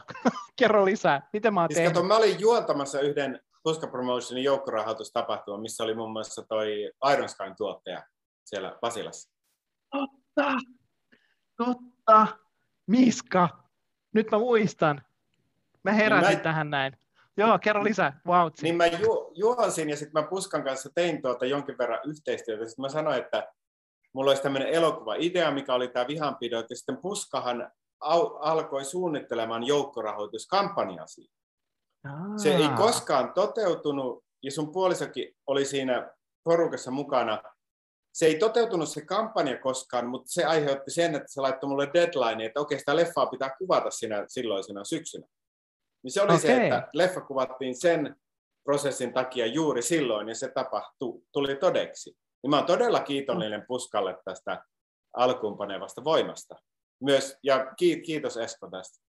Ei ole, ole hyvä kiittää mun vaimoa tänään, kun mä tämän tuota podcastia ja vlogin jälkeen, niin mä juttelen hänelle tästä näin, hän on varmasti hyvin kiitollinen siitä, että tota, sä muistat sen tilanteen, se on oikeasti tapahtunut se, ja se elokuva on luotu. Tässä on tehty jonkinlaista historiaa mun mielestä. Kyllä. Se ilman puskaa se ei olisi juuri silloin lähtenyt käyntiin, mikä tarkoittaa, että se ei välttämättä koskaan olisi lähtenyt käyntiin. Totta, vau, wow, vau. Wow. Mutta tämä onkin jännä, koska siis jos me puhutaan rahoituksesta ja muusta, sä ehkä vähän niin kuin aloitit tuossa yhdessä vaiheessa, että siihen vaaditaan aika paljon juttuja, että elokuva saadaan aikaiseksi. Et joo, pienellä porukalla voi lähteä tekemään jotain pientäkin, mutta sitten voi kasvaa tosi isoakin. mutta et, äh, miten, miten tuommoista lähdetään niin kuin rakentamaan? Pitääkö siinä osua vaan kaikki osat yhteen, että leffa saadaan aikaiseksi? No, Mikä, mitä mulla on sä oot mieltä? Mulla on semmoinen filosofia, mitä on myös Mark Duplas semmoisessa YouTubesta löytyvässä puheessaan, hän on elokuvan tekijä, niin se puheen nimi on Cavalry is not coming. coming. Ratsuväki ei ole Mm. tulossa. Mhm. Eli se ratsuväkeä ei koskaan ole tulossa. Eli jos, jos mä haluan tehdä elokuvan, niin mitä mä nyt vähän puuhaan tämän komedian kanssa, niin mä laitoin mandy.comiin semmoiseen, mistä etsitään elokuvan tekijöitä ilmoituksia, että kuvaajaa etsitään komediaan. Tuota, Mm. Kuvaamiseen voidaan maksaa jotain, mutta ei paljon. Niin kannattaa miettiä, että mitä resursseja sulla on lähellä. Kellä tutuilla on kameroita, on kuvaajia, mä tunnen nuo näyttelijät, tuolla kaverilla on Mm. tuollainen mökki, me voidaan mennä sinne. Niin sitä Mhm. elokuvaa, jos haluaa tehdä, niin sitä kannattaa ruveta tekemään niillä resursseilla, mitä sulla on, koska ratsuväki ei ole tulossa. Sen Mm. sijaan, että odotat vuoden tai kaksi ja yrität kerätä rahoitusta, että se joskus tapahtuisi. Just näin. On myös tärkeä, niin kuin mullakin on, semmoisia projekteja, mitä me kehitellään, mihin mä toivon, haetaan Sessiltä ja haetaan Amerikasta rahoitusta, että ne toteutuu, jos se rahoitus tulee. Mutta Mm. se, että jos aloittelevana elokuvan tekijänä odotat vuosia, niin se on ajan hukkaa. Tärkeintä, että se reffa ruvetaan tekemään heti, kuten se puska työnsi, mutta Mm. sitten siitä tuli pitkä elokuva niillä resursseilla, mitä mulla oli ja kavereiden kanssa mökkiin. Totta. Hei, tuossa on hyviä pointteja. Eli toisin sanoen tuumasta toimeen. Ei kannata jäädä odottelemaan sitä niin kuin kultaista kädenpuristusta, että tässä on sulle rahat ja tässä on sulle resurssit, vaan että, että ne pitää nyt rakentaa siitä, mitä on ja yrittää tehdä siitä parasta, mitä vaan, vaan pystyy. Kyllä. sanoen. Niitä on paljon Hyvä. esimerkkejä tyypeillä, ketkä on samaa käsistä 5-10 vuotta Jenkeissä yrittänyt saada. Ja siinähän se Mm. elämä menee. Totta, joo, joo. Wow, wow. Eli, eli, eli sä, onko sun ajatuksena tässä, että sä teet monta erilaista elokuvaa, sä puhut nyt komediasta, mutta draamakin on mahdollista vai dokumentti, onko se, sä yrität niin kuin sitä kautta tätä luovuutta ohjata ja tehdä, olla niin kuin skeneessä mukana, jos näin voi sanoa. Onko joku tietty genre, mikä sua kiinnostaa erityisesti, missä sä haluat olla tulevaisuudessakin?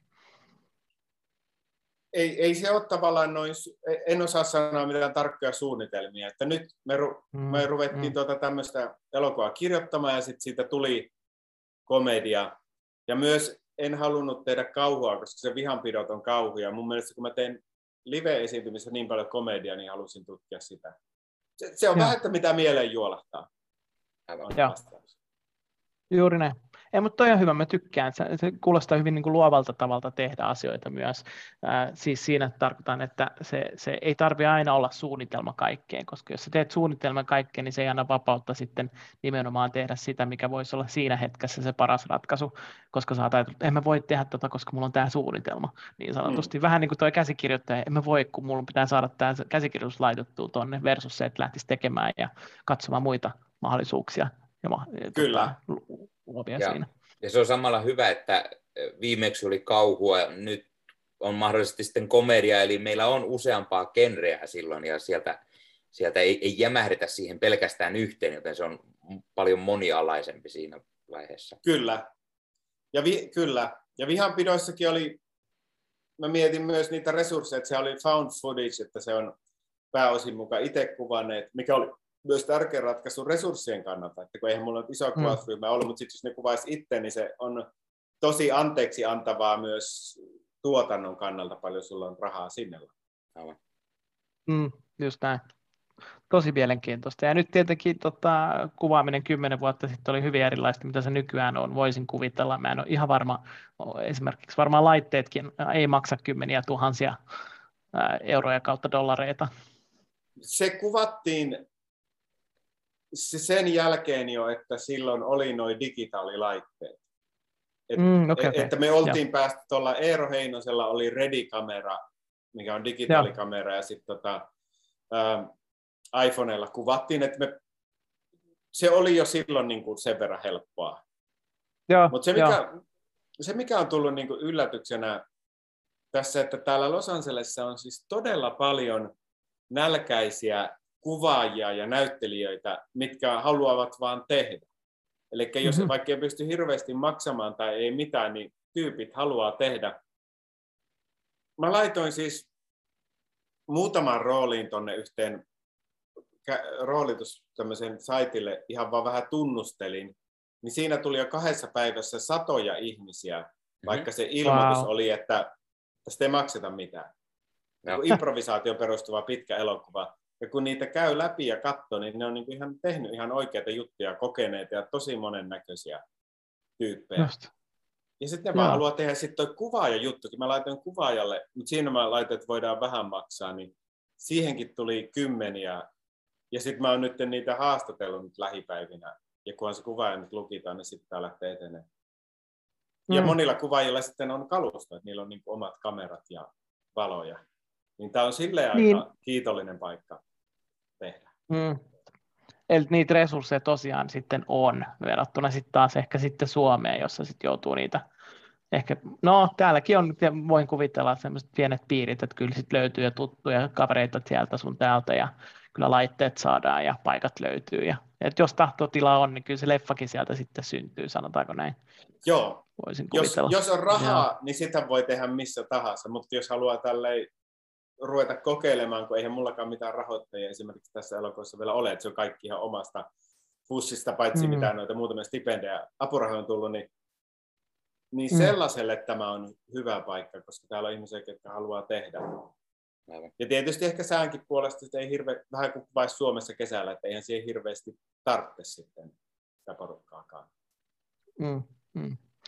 Mikä, mikä olisi tota sun, missä elokuvassa tai sarjassa sä haluisit, mihin sä haluaisit päästä? Onko se joku semmoinen unelma tällä hetkellä? No jos katsoo taaksepäin, niin se Peter Stormaren rooli siinä Fargossa oli kyllä tosi upea. Et siinä, hmm. siinä se ei haitannut, että se oli ulkomaalainen se oli tosi mieleenjäävä ja persoonallinen. Se, se, oli, niin kuin, se oli tosi hyvä. Miten jos katsoisi eteenpäin? No se on sanottava, että kun mä katoin niitä, se on ihan pari viikosta, kun leikkasin niitä Sorjosen kohtauksien parhaita pätkiä, niin mietin, että olisipa jännä olla tuommoisessa jenkkisarjassa, mikä on noin tuommoinen hienovarainen ja vakava, koska sitä oli niin kivaa tehdä. Niin siitä mm. mä inspiroin, että tämähän on niin kuin ihan hyvä meininki, kun se ei ole sitä välttämättä sitä mm. huumorhommaa koko ajan. Just näin, että se olisi semmoinen draamallinen, ehkä jopa vaka- vakavamielinen sarja, jos näin voi nyt sanoa. Olisi jännä kokeilla sitä, mutta ei unohdeta tätä, että ollaan pellenaamari päässä lumihannassa. No, Totta. kysytään sitten tällaista, kun Miska olet näytellyt elokuvissa ja ohjannut ja kirjoittanut, niin teet myös podcastia, tai ainakin teit jossain kohtaa, eli With Miska. Mistä aikanaan tällainen idea lähti, koska luonnollisesti me Eskon kanssa molemmat podcasteja tehdään, ja, ja jollain tavalla aina vieraillaan toistemme podcasteissa, ja ehkä mahdollisesti tulevaisuudessa yhdistetään myös useampia podcasteja, niin, niin mikä on oma, oma podcast-tarinasi? No nyt With Miska podcast on täysin olemassa, mutta siitä on, on useampi kuukausi, kun edellinen ha, jakso tuli, että, siinä jo, että sitä tehdään vähän niin kuin resurssien mukaan. Niin se tuli siitä kahdesta asiasta, koska mä kuuntelen podcasteja päivittäin jopa parisen tuntia. Usein kun mä teen asioita tai näin, niin mä tykkään kuunnella. Se sopii jotenkin mulle, että mä nukahdan myös podcasteihin. Ah. Se jotenkin rauhoittaa minun aivot. Niin tota, ja sitten kun mä tapasin silloin uuden ystävän Jaakko Mannisen, mikä asuu täällä ja se ohjasi sen Someone Somewhere-elokuvan ja Hannu Aukian kanssa, niin Jaakon tämmöinen tarina tänne Amerikka oli niin kiinnostava, niin mä ajattelin, että no nyt mä aloitan se podcast ja Jaakko voi olla mun eka vieras. Se oli vähän samantyylinen haastattelu kuin tämä, mutta se oli se Jaakon tarina. Niin mm. nämä kaksi syytä. Ja mä...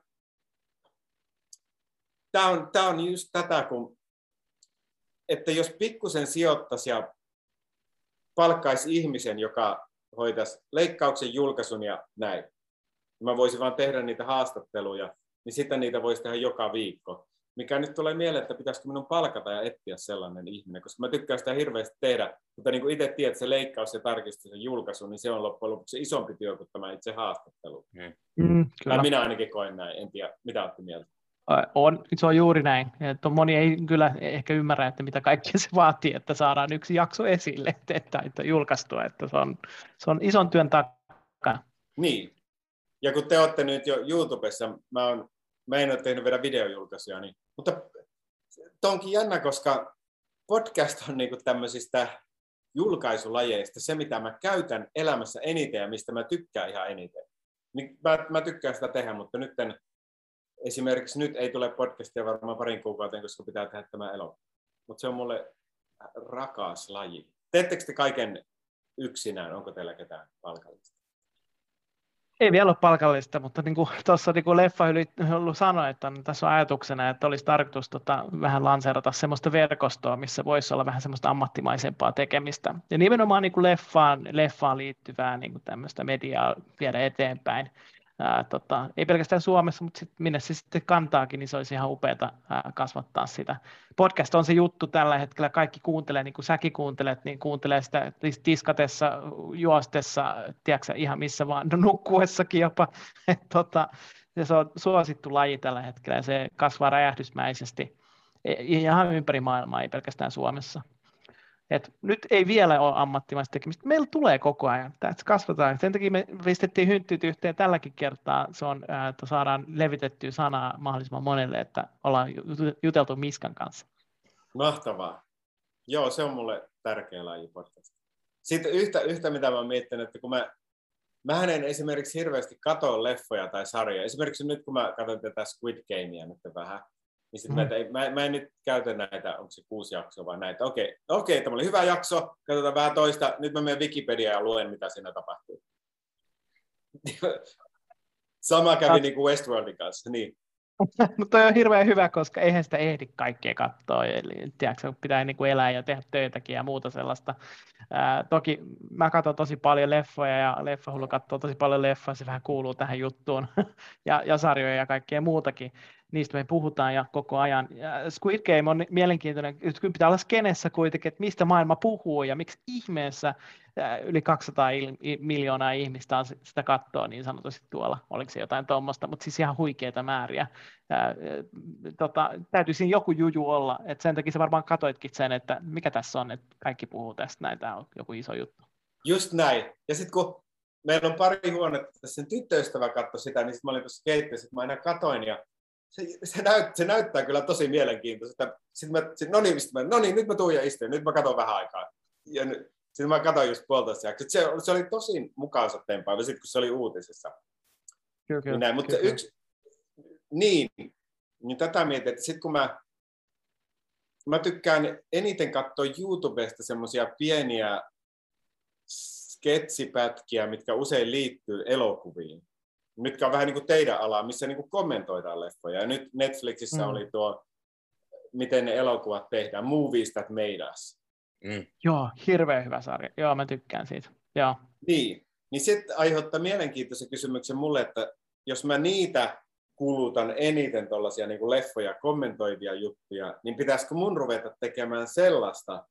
Mutta mä koen sen pikkusen vaarana, että kun itse kun tekee niitä, niin sitten jos alkaa kommentoida, niin tulee liian kriittiseksi ja analyyttiseksi omaa tekemistä kohtaan. Niin mä en mm. halua, että se analyyttisen aivo niin lyttää mun luovan aivon. Aivan. Mutta, mutta podcasteissa toi on tapahtunut, että mä kuuntelen niitä ja mä myös teen niitä välillä. Mm-hmm. Mm-hmm. Mutta joo, eniten mä katson noita kommentteja. Niin.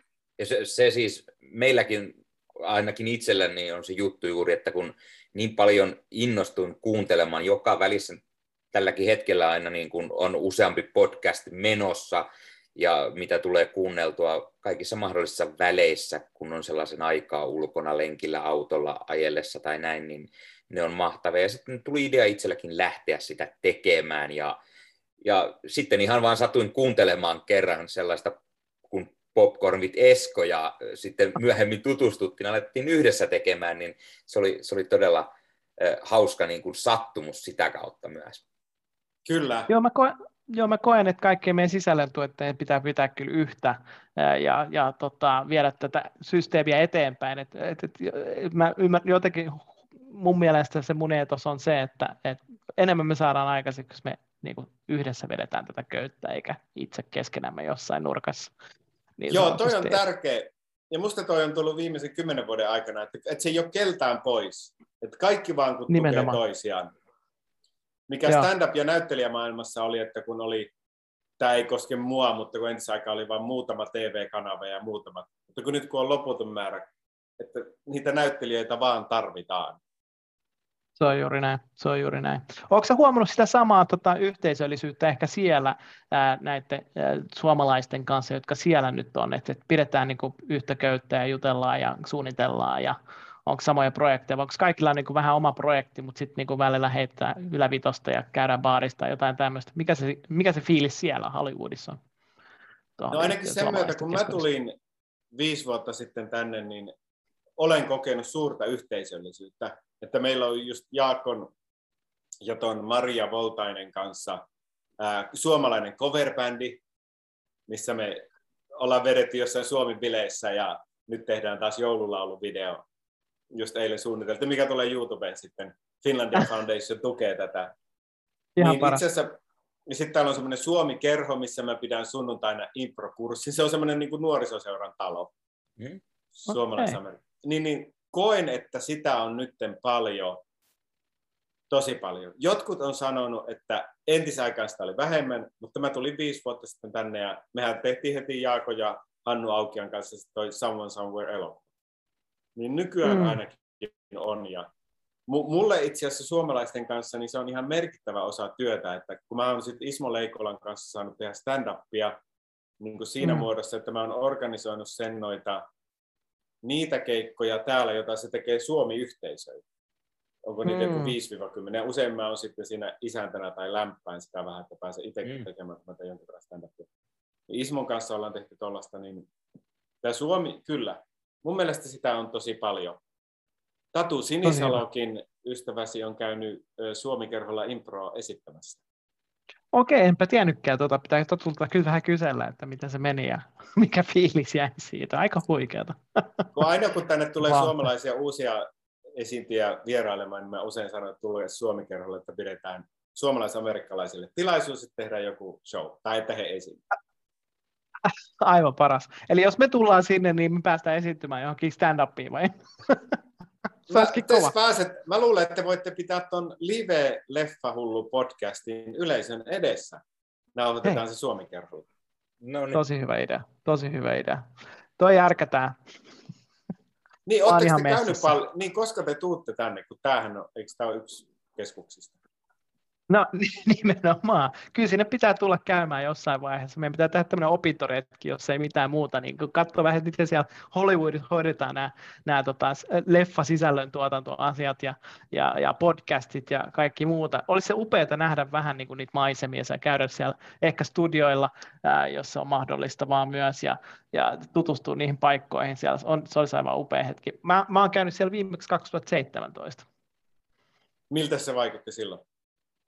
Silloin se oli, oli se, siis sanotaan, että siinä tässä pienessä ajassa on tapahtunut aika paljon. Siinä oli Trump-presidenttinä ja nyt on Biden ja, ja mun mielestä se on aika erilainen maa, mitä se silloin sitten 2017 oli jenkit. Et, e, hyvässä ja pahassa siinä mielessä, mutta mä, mä rakastan jenkkejä. Mä mä oon itse kaksoiskansalainen myös, mä synnyin siellä ja tota, mielelläni tuun käymään siellä joskus. Mun, mun lapsillakin on passit valmiina, niin katsotaan, jos se nyt onnistuisi tässä nyt koronan jälkeen jossakin ajassa. Niin hei, mä tuun käymään ja koputtaa oveen. Tervetuloa kuule. Ihan koska vaan. Hei siis, mutta tuopa onkin jännä, että jos olet leffa ihmisiä, niin miksi, ja kun sulla on passi, niin miksi et muuta tänne? Se on hyvä kysymys. Jotenkin, jotenkin elämä on vienyt mennessään ja täällä ollaan Suomessa ja lapset puhuu vaan suomea tällä hetkellä, mä en puhu niille englantia, ehkä olisi pitänyt. Mun veljet puhuu niiden lapsille englantia, mutta tota, äh, ehkä se on jotenkin nyt vaan äh, puolet perheestä on täällä ja puolet siellä, niin e-, ei ole vaan niin kuin päässyt sinne sitten jotenkin. Jostakin se raha pitää niin sanotusti tehdä, ja nyt mä oon täällä töissä Suomessa, mutta jos löytyisi sieltä työpaikka, niin hei, mähän voisin tulla editoimaan sun podcastia. No siinä olisi. Se voisi olla sun yksi no niin. kymmenesosa sun kuukausitöistä tulosta. No niin, nimenomaan. Sitten mä voisin rupea tekemään kaikkea muuta sisällön tuon ympärille, niin miksei, siinähän se lähtisi. Täällähän on kansainvälinen... Suomessa, niin. Niin, sano vaan, sano vaan. Niin tää, varmaan Suomessakin, mutta täällähän on tosi paljon podcast-studioita, mitä voi just edullisesti vuokrata ja kuvata heti siellä. Totta, ja mulla on tämmöinen Popcorn with Esko, niin sehän menee. Niin sulla on englanninkielinen nimi. Nimenomaan, nimenomaan. Mä voisin vaan laajentaa brändiä sinne jenkkeihin. Mites Mut- leffahullu, mikä sun suhde Amerikkaan ja Hollywoodiin on? se on ihan, ihan elokuvia kuluttamalla pelkästään se suhde ollut. Eli ikinä ei ole päässyt maassa käymään, vaikka aina on tietty sinne halunnut. Hienoa olisi päästä joskus käymään siellä ja katsomassa. Toki näin perheellisenä niin se on hieman haasteellista järjestää, mutta kyllähän siellä joskus pitäisi päästä käymään. Meidän pitää järkätä se, hei Miska. Tehdään joku, tänne. joku reissu sinne. Kyllä. Ja sulla on tosiaan se Ja keikka sit, jo sit sun pitää, se live-podcast. Aivan. Aivan, juuri näin. Ja, ja siis tiedätkö, jos sä tulet käymään Suomessa, jos sulla vaan on aikaa, niin mielellään niin tavataan ja keskustellaan ja katsotaan mikä fiilis ja mikä projekti sulla on menossa, niin olisi upeaa heittää, heittää läppää niin sanotusti, jos ei mitään muuta ohi mennessä. Siis ehdottomasti. Mä tulen, mähän tulen Suomeen heti aina, aina kun tulee vähänkin töitä siellä, koska usein mä saan siihen muita keikkoja liki. En, en tämän vuoden puolella, mutta varmaan heti ensi vuoden puolella taas tulee jotain. Tosi hyvä juttu, tosi hyvä juttu. Ja me, me ruvetaan keräämään ää, rahaa tota leffahullulle ja sen perheelle, että se pääsee käymään Jenkeissä ekaa kertaa. Kyllä. Mahtavaa. Hei, Joukkoraho- joukkorahoitus, siitä, niin Mä sen sanoa, joukkorahoitus että- joukkorahoitus pystyy, jos näin puska promotion lähtee taas tekemään hommia. Mahtavaa. Mä laitan teille sen Eukon kantoelokuvan tiedot, niin te voitte ruveta elokuvaa levittämään. Just näin. Me ruvetaan buffaamaan sitä täällä näin, niin kyllä me nyt hyvänen aika saadaan meidän tota, kontakteilla jotain aikaiseksi toivottavasti. Ja siis varmaan tiedättekin, niin jos menee niin kuin piene, pi- pienempi teatteriin, niin eihän se tarvitse kuin puhelinsoiton. Siellä on Se on joku ukko näin. tai nainen Joo. vastaa ja näin. Ja Finkino Kyllä. ja Biorexnikin, kyllä nekin nyt puhelimeen vastaa, mutta se on pikkusen iso. Joo, joo. Kyllä niin. Mä soitan, mä soitan Akulle ja sitten mä soitan Tonille sinne äh, Finkinolle ja sitten mä soitan tonne Storyhillin vetäjille, jotka vetää Järvenpäässä ja Keravalla. Niin kyllähän me joku, joo joo. Sitten voidaan sanoa, että me ollaan levittäjiä. Hmm. Eikö niin Sitten te olette. Joo, joo. Ja, jo, ja jos ei muuten, niin onhan meillä nykyään Jaajo Linnonmaa, hänelläkin on elokuva, teatteri, niin ei muuta kuin sinne vaan viestiä, että hei, nyt otatte tämän leffan sinne pyörimään. Niin. Just näin. Mä kannatan. Ja se Eukon Joo. kantokisat on ensi kesänä, niin se on musta hyvä tapa. Totta. Totta, ja Lusuhan vetää tota, tota nelosen median jotain elokuvaohjelmistoa siellä, niin mehän voitaisiin laittaa se sitten sinne niin kuin jälkimarkkinoilla. Olisipa ihanaa. Eikö se olisi? Koska, koska mun sukulaiset alkaa olla vihaisia, kun se tuntuu olevan se leffa, mikä niitä eniten kiinnostaa ihan syystäkin, kun ne eivät pääse näkemään sitä. Ai, ai, ai. Siis- ja- Ja nime, nimenomaan itse, kun tuossa yritin perehtyä hieman, mit- mitä kaikkia Miska olikaan tehnyt, niin tämä on se yksi elokuva, mitä ei täältä löydy, ja se olisi juuri ollut sellainen kiinnostava, mikä olisi halunnut nähdä, ja oikein harmittelin, että mi- mitä ihmettä, miksi ei se ole täällä, mutta no, ehkä se sitten kohta on, kun aletaan Eskon kanssa se tänne saamaan. Ihanaa. Minun sukulaiset kiittää. Mutta tämä oli ihan mahtavaa. Ei, Kiitos Miska. Tämä on ollut mulle upea kokemus tota, kuulla sun tarinoita ja mä oon aivan sata varma, että tästä tulee kirja joku päivä. Tiiäksä. On se sitten, kun sä oot 50, 60 tai jotain, mutta jossain vaiheessa se tulee. Tämä on, eh, niin kuin sä sanoit tuossa alussa, hyvin yksilökohtainen, kaikille oma matkansa ja reittinsä ja seikkailunsa sinne. Niin sä oot jo kertonut niin monta mun mielestä yksityiskohtaa, että kyllä noista tarina niin kuin saa aikaiseksi. Kyllä. Kiitoksia. No se teidän med- amerikkalais-suomalainen mediatalo voi julkaista sen. Aamen. näin. Tosi Kiitos, hyvä. kiitos, kiitos oikein paljon Miska jälleen kerran, että pääsit vieraaksi ja oli mukava kuunnella tarinoita. Kiitoksia. Nyt toivotaan, että mä saan sen elokuvan kuvattua. Tässä on kuukausia 21 päivää aikaa. No niin, No niin. sitä jäädään odottamaan ja toivottavasti nähdään se sitten täällä päässä myös. Näin tehdään. Mä toivon parasta. Hyvä. Hei, kiitos Hyvä. tosi paljon ja tervetuloa Amerikkaan, tai mä tulen sitten moikkaamaan teitä. No niin, näin. Ollaan hyvä. toisensa yhteyksissä. Hyvä. Moi moi. Moi. No niin, moikka moi.